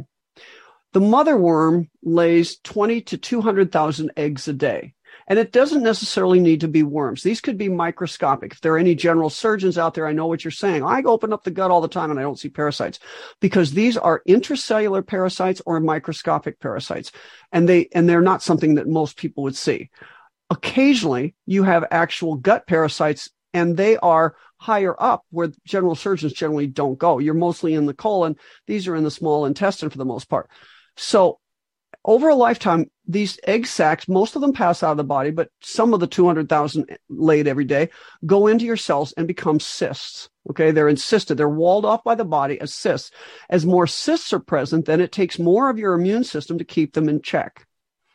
And more of your immune system working to keep them in check means autoimmune disease. So what do we see? We see that, you know, people have the cancer gene, but they don't get cancer at age ten. When do they get cancer? They still have the same gene. They get cancer at age fifty or sixty or seventy, because now they've got this, this, their immune system cannot keep the parasites in check, and they start growing, and we see it and call it cancer. Apparently under the, um, and this is something I learned from Brian Artis, whose friend is a, is a, is a serious forty-year uh, uh, Egyptian-trained, Egyptian uh, parasitologist. And Egyptolo- Egyptian parasitologists, they're kind of on the top of that pyramid, because, no no pun intended, because they know they have parasites. They have all sorts of parasites, and they're very astute about this, right? Well, he was talking to him one time, and he and, and Brian said to him, said, you know, I see... when I look at a parasite egg sac under the microscope and I see cancer under the microscope, they look identical. And this guy just looked at him kind of wide-eyed and said, you know, in forty years of doing parasitology, I've never had an oncologist, cancer doctor, make that association. But in parasitology, we do it all the time, which says to me they know, but they can't speak or they'll lose their funding. But as the autoimmune disease, as, as the point is, as you get older and your immune system is overtaxed, kind of like a computer that's got too many things running in the background, it can't keep these all in control. And then we start seeing autoimmune disease. And when you get a little older, we start seeing cancer. Now, this is like the Roman Empire. This is my, my uh, metaphor. When the Roman Empire was small, the sentries could easily guard the empire. But as the empire gets bigger and bigger, then it was harder. You didn't have enough sentries to really guard the empire. And then my ancestors, the Goths and Visigoths, had they'd sneak in and then destroy things and wreak havoc. So that's what happens in your body. Your immune system just gets overtaxed when you get too many egg parasites to take care of. Now, um, the next point is, Are, are those are our parasites. What if we're dealing with a synthetic parasite? And we actually, Larry, uh, Doctor Larry Pilevsky and I talked about this way back. Notice the date on this. This is January, February, March, April, May, June, July fifteenth of twenty twenty-one. We talked about the spike protein being a toxin, a synthetic toxin, a synthetic poison, not, not a viral agent. And, um, and so, that was what we were talking about then, but Karen Kingston has really uh, figured out a lot more about this. Now, what sh- what this is uh, one of my favorite people that sh- is also one of her favorite people, Professor James Giordano. And I say he's our favorite, like, villain scientist. I don't know him personally, and I don't want to say too much, but I'm just saying, uh, you know, this is creepy, bad James Bond uh you know, Doctor Evil stuff that is coming out here. And here's what he's saying. He's saying exemptions for health and routine experimental use may foster a gray zone within which investigations for viability and employment as weapons may be undertaken. So he speaks in very flowery, kind of convoluted English. But what he's saying here is, is that um, you can't make a bioweapon, a neural weapon, and overtly do it, because that violates the, uh, In, you know, the ethical constraints. But because we're, you know, it, it, under the guise of, of health and human wellness experimentation, you can experiment on everything, including bioweapons. That's essentially what I think he's saying there. Now, he gives a talk about the brain is the current and future battle space. He says you can access, uh, assess, and affect the brain. And, um, That's what that's what we're talking about here with synthetic parasites. These things go all over. And what is the point here? The point is that these things are made with hydrogel that is not just a uh, polymer that absorbs water like we know things do. This is a polymer that's cross-linked, that absorbs water, that also is genetically engineered, that can reproduce itself, that can grow, okay? And it can respond to the uh, stimulus from the outside, including wavelength. That's called smart, genetically engineered hydrogel. Now, he was a member of the neuroethics subcommittee, um, a member of this organization, I E E Brain, and he, and he was the chairman of the neuroethics subcommittee. This is the kind of thing, though, that they have on their website: distributed wireless networks of micro, micro implants for neural recording and stimulation. So they always do it under the cor- under the guise of it being a disease, like we're going to treat Parkinson's. I can't tell you how many times I've heard we're going to we're going to solve Parkinson's. Well, what is happening with this vaccine? We're seeing more of it, right? We're seeing more A L S, Parkinson's, strokes, everything neurologic, uh, just just um, uh, coma. I mean, just shutting your brain down. Um, Guillain-Barré. I studied in the Queen Square Institute of Neurology, and I never saw a case of Guillain-Barré, eight hundred bed hospital of neurologic patients. I see it now. Okay, now this is what Karen Kingston has come up with, and I think she's going to turn out to be completely right here, that they couldn't make this work with biologic genetic material. They couldn't make the bioweapon that way. So what they did is they made an artificial hydrogel of this smart G E hydrogel, and it it is it is the spike protein. Now, this is the picture on the right is what they call the spike protein, um, you know, just actually just one little part of it. But this, you know, this is... the thing on the right is C G I. It's nothing. It's it's it's scary. Oh, spike protein. It sounds really scary. It's no more scary than my dryer ball that looks quite similar, only blue. But this thing on the left that the that this this hypodermic needle is pointing to, that is a nanoparticle bioweaponized smart hydrogel. And I think that may be what we're dealing with. It would also explain these big rubbery clots. These things are white, and they make they they can make long clots. Now, what her point is, is that these things are A I created, and they may in fact be A I themselves. They may actually have contact with the mother uh, artificial intelligence and bring that into you. But they're they are acting like parasites, and they're synthetic. And they're controllable. So the spike protein has two configurations. In one configuration, it can't attack your A C E two pathway. But given the right wavelength, these things conform to the other configuration. Now they can hook into your A C E two pathway and make you sick. And they're made out of this genetically engineered hydrogel. So picture this. What could have happened, and what I believe had happened, I, without knowing this part of it, I believed from the get-go that this was a contact pathogen. So they're spreading this stuff in the air, the water, you name it. They spread it on surfaces. But then where they turn on five G, people start getting sick because they've got this stuff in them and it reacts to it. It ju- now binds with the A C E two pathway and it makes makes you sick. You start losing your sodium. You start doing all the things we associate with the A C E two pathway. And this does explain everything we see. Okay. Now, it's also, these things are self-replicating, so it could also explain shedding. So this is my view of what happened in twenty twenty during the outbreak. First, you had on the left of this bell-shaped curve, phase one of the of the war against humanity here, the bio war. Phase one was spread this gel around in Wuhan and then in Lombardy and then in New York City. I can tell you in my state of Iowa, a friend of mine looked at the outbreaks of COVID and they came right along Highway eighty up the, which goes east-west across the state, right across the state in kind of a regular pattern. These outbreaks went, you know, that wasn't all over the state randomly. It was right up Highway eighty primarily. Those were the big outbreaks. Okay. And then they turned on the five G in Wuhan and made it look really scary. But then I was graphing every day the death count, and you could see that the death count started to go back down in America and in other countries, just like a normal seasonal death season, right? But they then implemented these fake P C R tests to convince everybody that, oh, it was all over the place. It was getting worse, even in the face of diminishing death. Okay, it was getting worse and everybody had to be afraid. So the death count was coming down and then people were afraid. So they went out and got this vaccine that contained the same uh, genetically engineered hydrogel toxic pseudoprotein.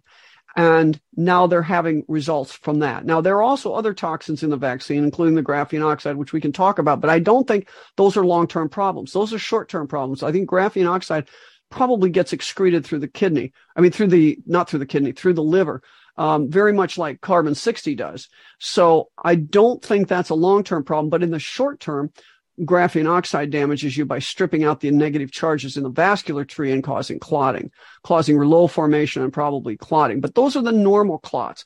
What we're seeing later that the morticians are taking out of people are these big, whitish, rubbery, weird clots. That would go along with the hydrogel. Okay, and this is the idea that this thing is conformable, that that five G makes it change in its uh, its three D spatial shape, and that now can it hook in and make you sick because they can. So they could turn the so they can turn the disease on and off to some degree, and that oh by the way, and that depends on how many uh, five G nodes they have, right? So the solution to this is to not allow them to build a million five G towers and, and take down the Starlink. And in the short term, to do E M F mitigation, which I'm going to mention. But really, the, the quickest thing we can do right now is anti-parasiticals. And that's why I made this, this, this video. And now I'm going to tell you how to do it. Now, here, here, well, in a couple minutes, I got this to say. So here's an, a, a picture of parasites in the bloodstream. The little round things are your red blood cells, and the little purple things are stained. Um, those look like trypanosomes, but they're a small parasite, right, that swims around in you. Now, all parasites are not in the bloodstream. Parasites insist, and these are some pictures of insistment of parasites. Here's one in the muscle. That could be like, um, uh, oh, there's a bunch of them that do that, but the, the classic one is the one is the pork tapeworm and the pork uh, uh, trichinosis parasite that can insist in the muscle like that.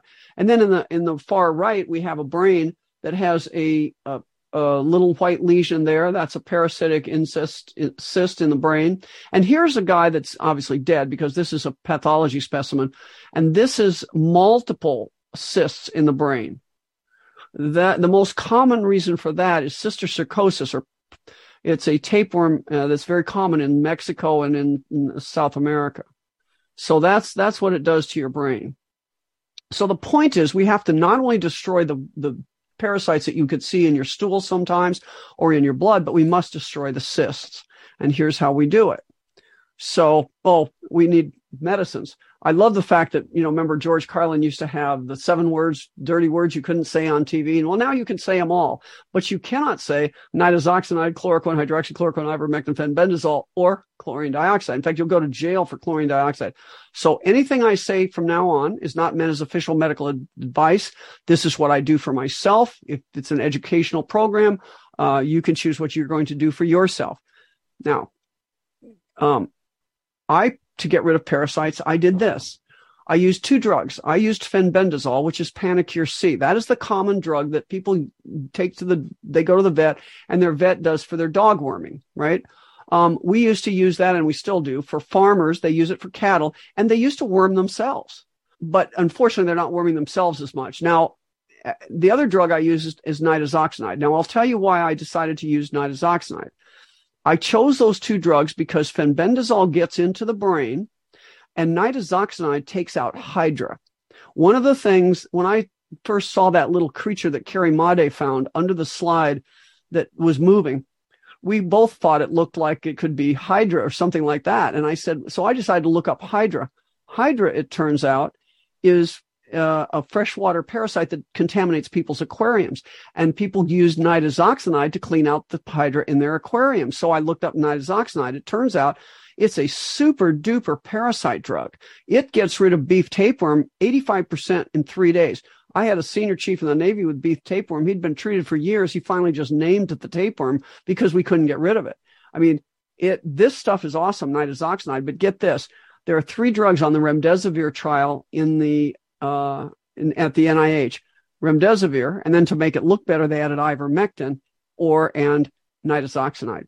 So I'd never heard of the drug until this whole thing came out, and I looked up aquariums, but it's a great drug. So I I started with fenbendazole because I had it available, and I took, um, I actually took the animal weight on the syringe. If you look at the Panacur C syringe, it looks like a great big plastic syringe, and you're going to squirt it in the mouth, mouth of your horse, right, or your cattle.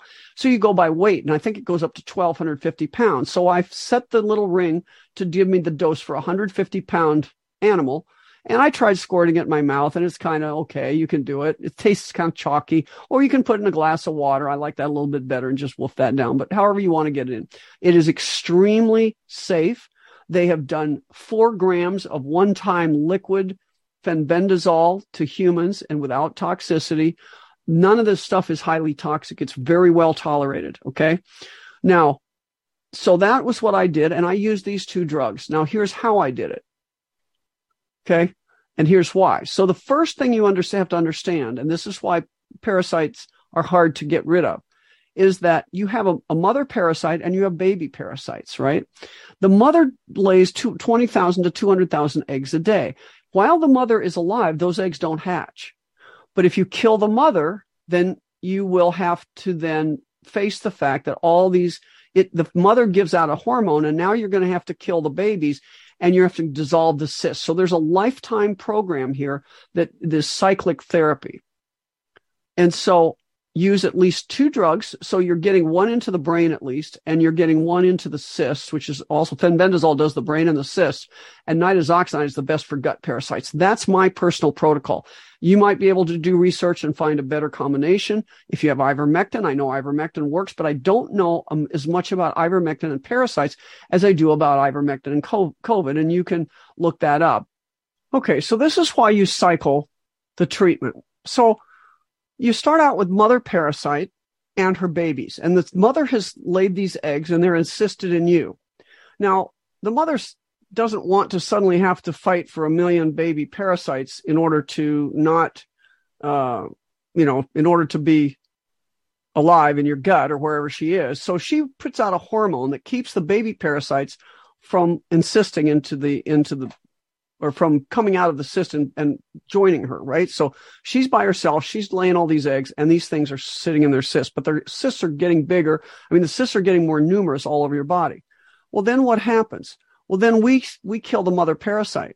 And what does that do? Well, that makes the hormone go away. And what does that do? That makes the parasite now hatch out. Now, if you go too long before you treat yourself again, you won't just have a few hatched out parasites. You'll have more and more parasites until you're really toxic. And that's a real problem. And that's what's called a Herxheimer reaction. And if you don't get a lot of detail, just I'm I'm laying it out. I hope to be detailed, but this is the biggest issue I've got to talk to you about, is why you have to cycle and how you cycle the parasite program. If you just take parasite medicine every day or once a week, it's not going to, it's not just randomly, it's not going to really do it. You have to take enough to kill the parasite, the mother parasite. Then you have to wait a specific waiting time until you do it again. And if you wait too long, you're going to have all these baby parasites um, hatch out, and then you're going to kill them at your nest next time you take the parasite medicine. And you will not be a happy camper, because what it does, these dead parasites in your body will give you an IgE histamine reaction. And that's what gives you cold. That's what cold is essentially. You're getting watery eyes, sneezing, um, and you can get muscle aches and pains and fatigue. And you can feel like you have, quote, the flu, but it's just dead parasites.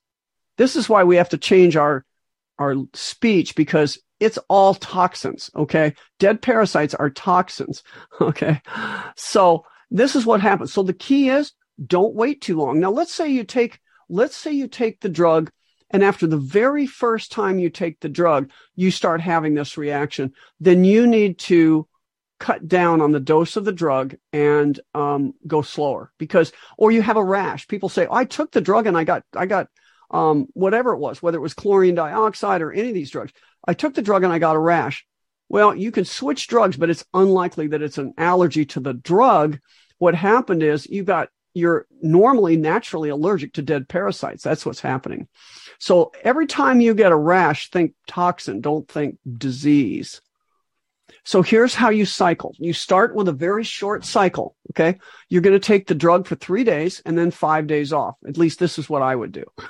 Um, and then if you go too long off the drug, you may have a large hatch out. So you don't want to do this. So you take three three days on. I took three days on, five days off. And then I gradually lengthened my cycle. So three days on, seven days off, three days on, ten days off. And then you watch for the reaction. Now, I can tell you, I am up to three days on. I've been doing this for six months or more. I'm still not at a month, because I was riddled with parasites. Three days on, and I'm I'm twenty-one days off, but not quite a month. And even then, I'm getting a little bit of the sneezy kind of not feeling great uh reaction. So I'm staying at twenty-one days. I can live with what I'm getting. I can stay at twenty-one days, and hopefully I can un- lengthen it out, because once you get to three days on and a month off, you're on maintenance then.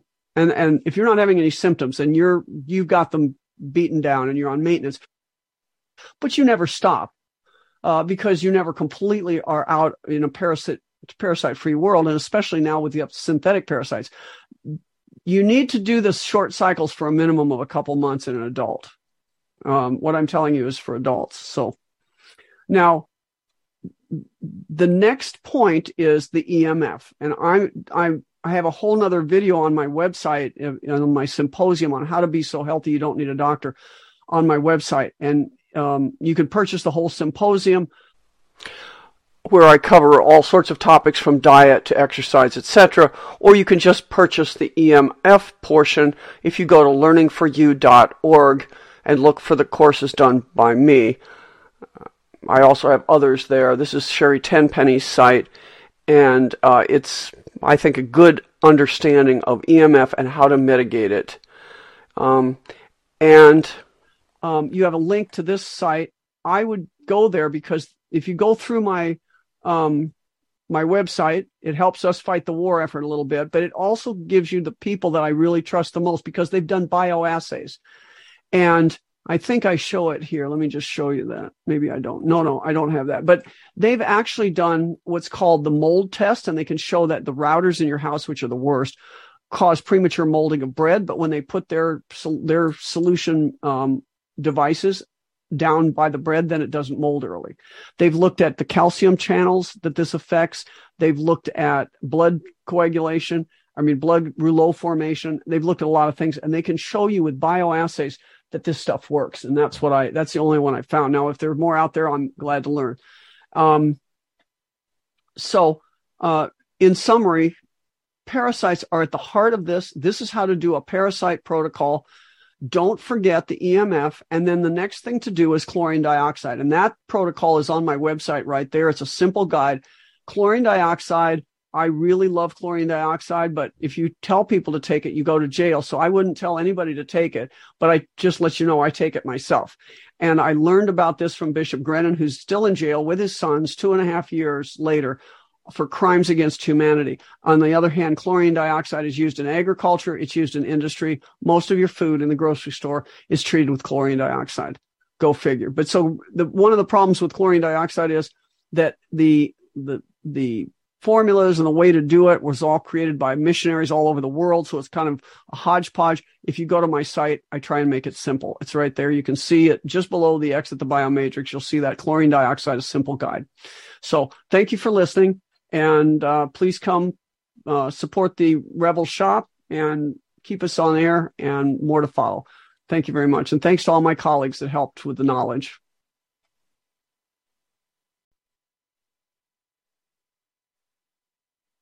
We were the young Americans. Not for long, though, because young Americans are dying at alarming rates.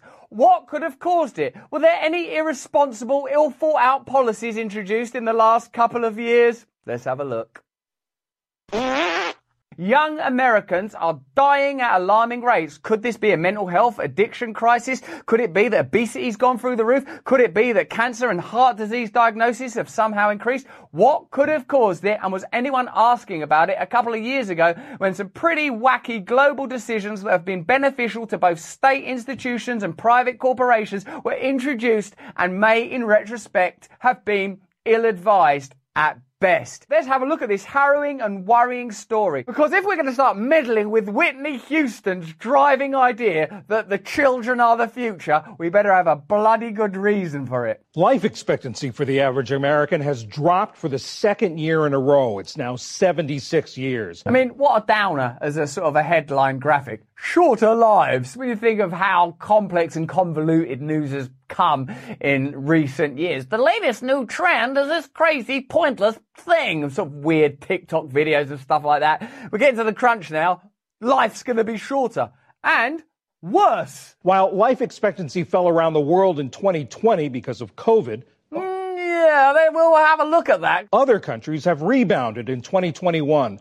But the United States continued its decline, hitting the lowest point in nearly two decades. How extraordinary. The rates continue to plummet. What's going on in your country, America? Let me know in the comments. Why is this happening? Are you concerned? This is a longer trend, is it not? And before you say he looks like he could turn into a werewolf, it's not even spelt like that. Absolutely. Uh, our problems really began back in the nineteen nineties. Life expectancy has been increasing in all industrialized countries, but starting then, the pace of increase in the United States began to fall off.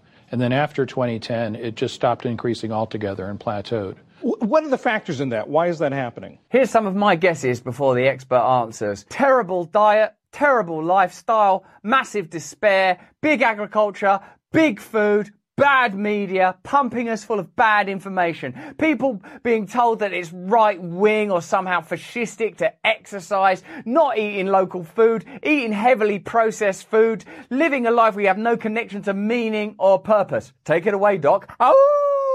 Well, it's being driven by an increase in death rates in young and middle-aged adults, twenty-five to sixty-four. Not to mention that things get so desperate that people are ending their own lives. And most of those relate to the problems of drug overdoses, suicides, alcohol-related causes.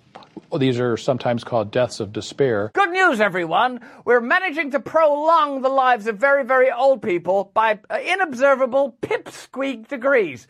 But deaths of despair are shooting through the roof. This is an area where I have some experience. I'm in recovery, as you obviously perhaps, I don't know, you might know, I'm in recovery for alcohol addiction and drug addiction, and I've had a bunch of mental health problems. The reason people drink a lot and take drugs is they don't feel good inside and they're trying to amend it. There may be complex genetic and hereditary factors that I'm not experienced enough to understand. But broadly speaking, if society is bereft of meaning and tells you there's sort of little or no point to being alive, I think you see a steady rise in in these kind of deaths. And when you have a society where you don't feel invested in your community, like you have any power in your own life, where you live with a lot of guilt and shame and you're continually told that you're worthless, I reckon that increases it. I bet if they break this down further, it's increasing in men faster than women. That's one guess I'd be willing to make based on just sort of social trends I've observed and the groups that I belong to that deal in these things. And that the remedy for it is going to be difficult to achieve because it's going to involve challenging power and current systemic models. It's going to involve empowering people to run their own lives. It's going to involve investing everyday life with meaning, purpose and connection. And it's difficult to do that when you want centralized, authoritarian, dumb cultures of commerce. But also cardiometabolic diseases like diabetes and other conditions caused by obesity. Obesity, you say? Almost as if some cultural event made us sit on our asses for a long period of time, told us that exercising was fascistic and we should stay away from the vitamin D and natural immunity, and gave us rewards like donuts and fries if we took particular medications. Let's have a look. For decades, advances in healthcare and safety steadily drove down death rates among American children. In an alarming reversal, rates have now risen to the highest level in nearly fifteen years, particularly driven by homicides, drug overdoses, car accidents, and suicides. The uptick among younger Americans accelerated in twenty twenty. Though COVID nineteen itself wasn't a major cause of death for young people, another hidden contributor to the deaths of these young people is obviously poverty. Did anything happen to small businesses and ordinary low-income and middle-class families, blue-collar people during the pandemic? Oh yeah, I remember that. That was where there was that wealth transfer where super elites gave loads of money to working and middle-class people, and small business owners all hugely benefited from all of those policies. No, there was a wealth transfer of trillions in the direction of super elites, perhaps contributing to the deaths of American children. Researchers say social disruption caused by the pandemic exacerbated public health problems, including worsening anxiety and depression, and more lethal narcotics also help push up the death rates. Do you remember at the beginning of the pandemic we said, hey, let's have a look at who's dying and being most significantly affected by this? Not that all life isn't significant, because it is, and because all life is significant, let's have a look at the various likely consequences of the decisions we're making. What social disorders might this exacerbate? How will this affect addiction, mental health, obesity, et cetera? Well, it turns out those concerns were valid, and now demonstrably valid. Between twenty nineteen and twenty twenty, the overall mortality rate for ages one to nineteen rose by ten point seven percent. That's significant. That's alarming, in fact. That is. This isn't scaremongering, what we're doing. I think this is a duty to tell you that young people are now much more likely to die than they were before many of these measures were taken. I'm not saying that these measures are responsible for all of it, but if there's a ten percent rise in deaths in young people, one would look at epochal events and significant changes in public policy, significant changes in diet and despair. I would say looking at the fentanyl crisis, and in particular the fentanyl crisis that's generated within the United States. I know people are very keen to draw your attention to the sort of cross-the-border issues, but I would say don't look at other poor people when looking what causes the deaths of poor people. Look at the actions of powerful establishment elites, because power is the ability to affect change, obviously. And if you have no power, then you're probably not responsible. And increased by an additional eight point three percent the following year. That's the highest increase for two consecutive years in the half century that the government has publicly tracked such figures. Do you remember during the pandemic there was a daily update when it came to deaths and hospitalizations, like a graphic running, like even when you're trying to watch normal television, like in the middle of, I don't know, the A-Team or something. We interrupt the A-Team to show you this red line. Although I think that's on the side of their van. You know, they were continually telling you about COVID deaths and COVID hospitalizations. This is the first I've heard of this. This is important information about a significant demographic. Why is it not being reported in the same way? Could it be that these deaths can't be leveraged in order to generate profit or more means for regulation? They can't say, and because of that, everyone's got to stay in their house, because the conclusions here are, we need to radically reevaluate society, we need to have more meaning in everyday life, we need to impede the influence of big food and big agriculture, we need to break down the systems of control that have been negligent of these groups. They can't send you that message. So these figures are ignored. You've got a massive pandemic on your hands, America, and it's the result of centralized authority. It's the result of profiteering. It's the result of nihilism and a lack of belief and a lack of faith and a lack of power in your own lives and a lack of love. But that's not being reported on. Why? There's no money in it. Thank God it's not in my country. Other developed countries, including the United Kingdom, oh, Germany, Canada and Norway, also saw a rise in some death counts among young people during that time. COVID, which surged to America's number three cause of death during the pandemic, accounted for just one-tenth of the rise in mortality among young people in twenty twenty and one-fifth of it in twenty twenty-one. So, it's not COVID. Of course, when this is reported on, I imagine they will try to present these statistics and figures in a way that makes it somehow beneficial to a pre-existing narrative and the conclusions that those narratives generally drive us towards, that is more authority, more medicine, more bad food. Eat this food, take this drug, take that drug to mitigate the effects of that drug and the side effects of that drug. It seems to me that what this culture requires is that each of us become a kind of a unit, a kind of organic blob that consumes bad food, then consumes medicines for that bad food, that consumes bad television and bad media, that's just on a conveyor belt. They're bereft of meaning, bereft of love, bereft of purpose. There was something disturbing in the new data for twenty twenty-one.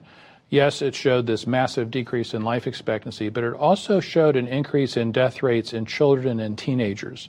And an increase of that size has not been seen in my entire career. Can you imagine how they would have viewed deaths in children and teenagers during the pandemic? Why are we just learning about this on what seems like sort of a pretty minor P B S chinwag? You'd have got that stuff down your throat like a Moderna booster if it had happened during the pandemic, if they could have tied that to COVID. This is the child killer. The sad news is the youngest and the most vulnerable people are being killed by COVID. All we have to do is change the word COVID to our current system, and you've got a pandemic. Some would argue a much more serious pandemic. This upward trend is the result of four causes: suicides, homicides, drug overdoses, and car accidents, mainly in young people ten to nineteen years old. These are not organic problems. They seem preventable. Yeah, they are preventable if you radically change the system and create inspiring, congenial, love-based cultures that mean that people have to be free and you'll have to prohibit the interests of a corrupt elite class of institutions that are marauding around the globe, profiting and using your taxpayer dollars to generate products and wars that ultimately may not benefit you and its seems could be contributing to your early death. Oh, yeah, no, we're not doing that. This is not a microorganism. These are man-made pathogens. Unlike those other pathogens that definitely weren't man-made. Wet market! So it sounds like this is not a question about health care in the traditional sense, the thinking about going to the doctor, going to a hospital. Well, health is about more than health care. Oh, really? Like health could be eating well, getting outside, exercising, your spiritual state, your wellness, your sense of meaning and purpose, your very essence and your spirit. All of us know that the experience of being yourself is entirely subjective. Like, what is it like to be you? How do you feel when you wake up in the morning? How do you feel when you're doing your ablutions, when you're washing your body, when you're having your first conversation of the day? Are you lonely? Are you in despair? There's a reason for that. It's because you've been extracted from the conditions you were evolved for and plopped into a kind of zoological hell. Now, that's not to say that technology and civilization don't give us many benefits. It's obvious that they do. But where there are enormous biases that are there in order to facilitate elite establishment institutions, profit and authoritarian control, we should be questioning them. And these are, if nothing else, a huge spur to inquiry. And why are young people, children and teenagers dying? Oh, it's basically because of these systems that we're constantly critiquing. Should we do something about it? Obviously. Doctor Stephen Wolf from Virginia Commonwealth University. Thank you very much. Thank you. What I believe is that the solution is almost the opposite to what they're suggesting. Live healthy, get outside, breathe well, eat well, spend time in face-to-face communication with other people. Be cynical and circumspect about all the information that's given to you by mainstream media. Don't do what you're told automatically. Demand information. Demand as much freedom as possible. Demand as much democracy and as much meaning. Live lives of personal sacrifice, driven by purpose. Reject your identity as a consumer. Embrace Embrace your identity as an awakened wonder. It seems to me that they not only want, but need you sick, unable to discern between truth and fiction, nodding along as you're marched into endless forever wars that happen to be profitable, watching bad media that doesn't tell you the truth and doesn't love you, continually watching movies that undermine and negate your personal identity, tell you that you've done something wrong just by being born. Take a medicine for this, take a vaccine for that. I believe we should be more circumspect than ever, more awakened than ever, more cynical about media narratives than ever, more connected to nature and one another than ever. That's the remedy for that. We can only be inoculated against these narratives by personally awakening and then collectively acting. But that's just what I think. Let me know what you think in the chat. Remember, listen to our podcast. Join us on Locals, where you can do meditations and get first access to the brilliant interviews that we do with people like Doctor John Campbell, Jordan Peterson, Eckhart Tolle's coming up soon. You're going to want to join us and ask questions for yourself, because God knows you've got to ask questions. In the meantime, if you can, please stay free. You've been listening to Radio five G, a production of Cosmic Reality dot com. Thank you for listening.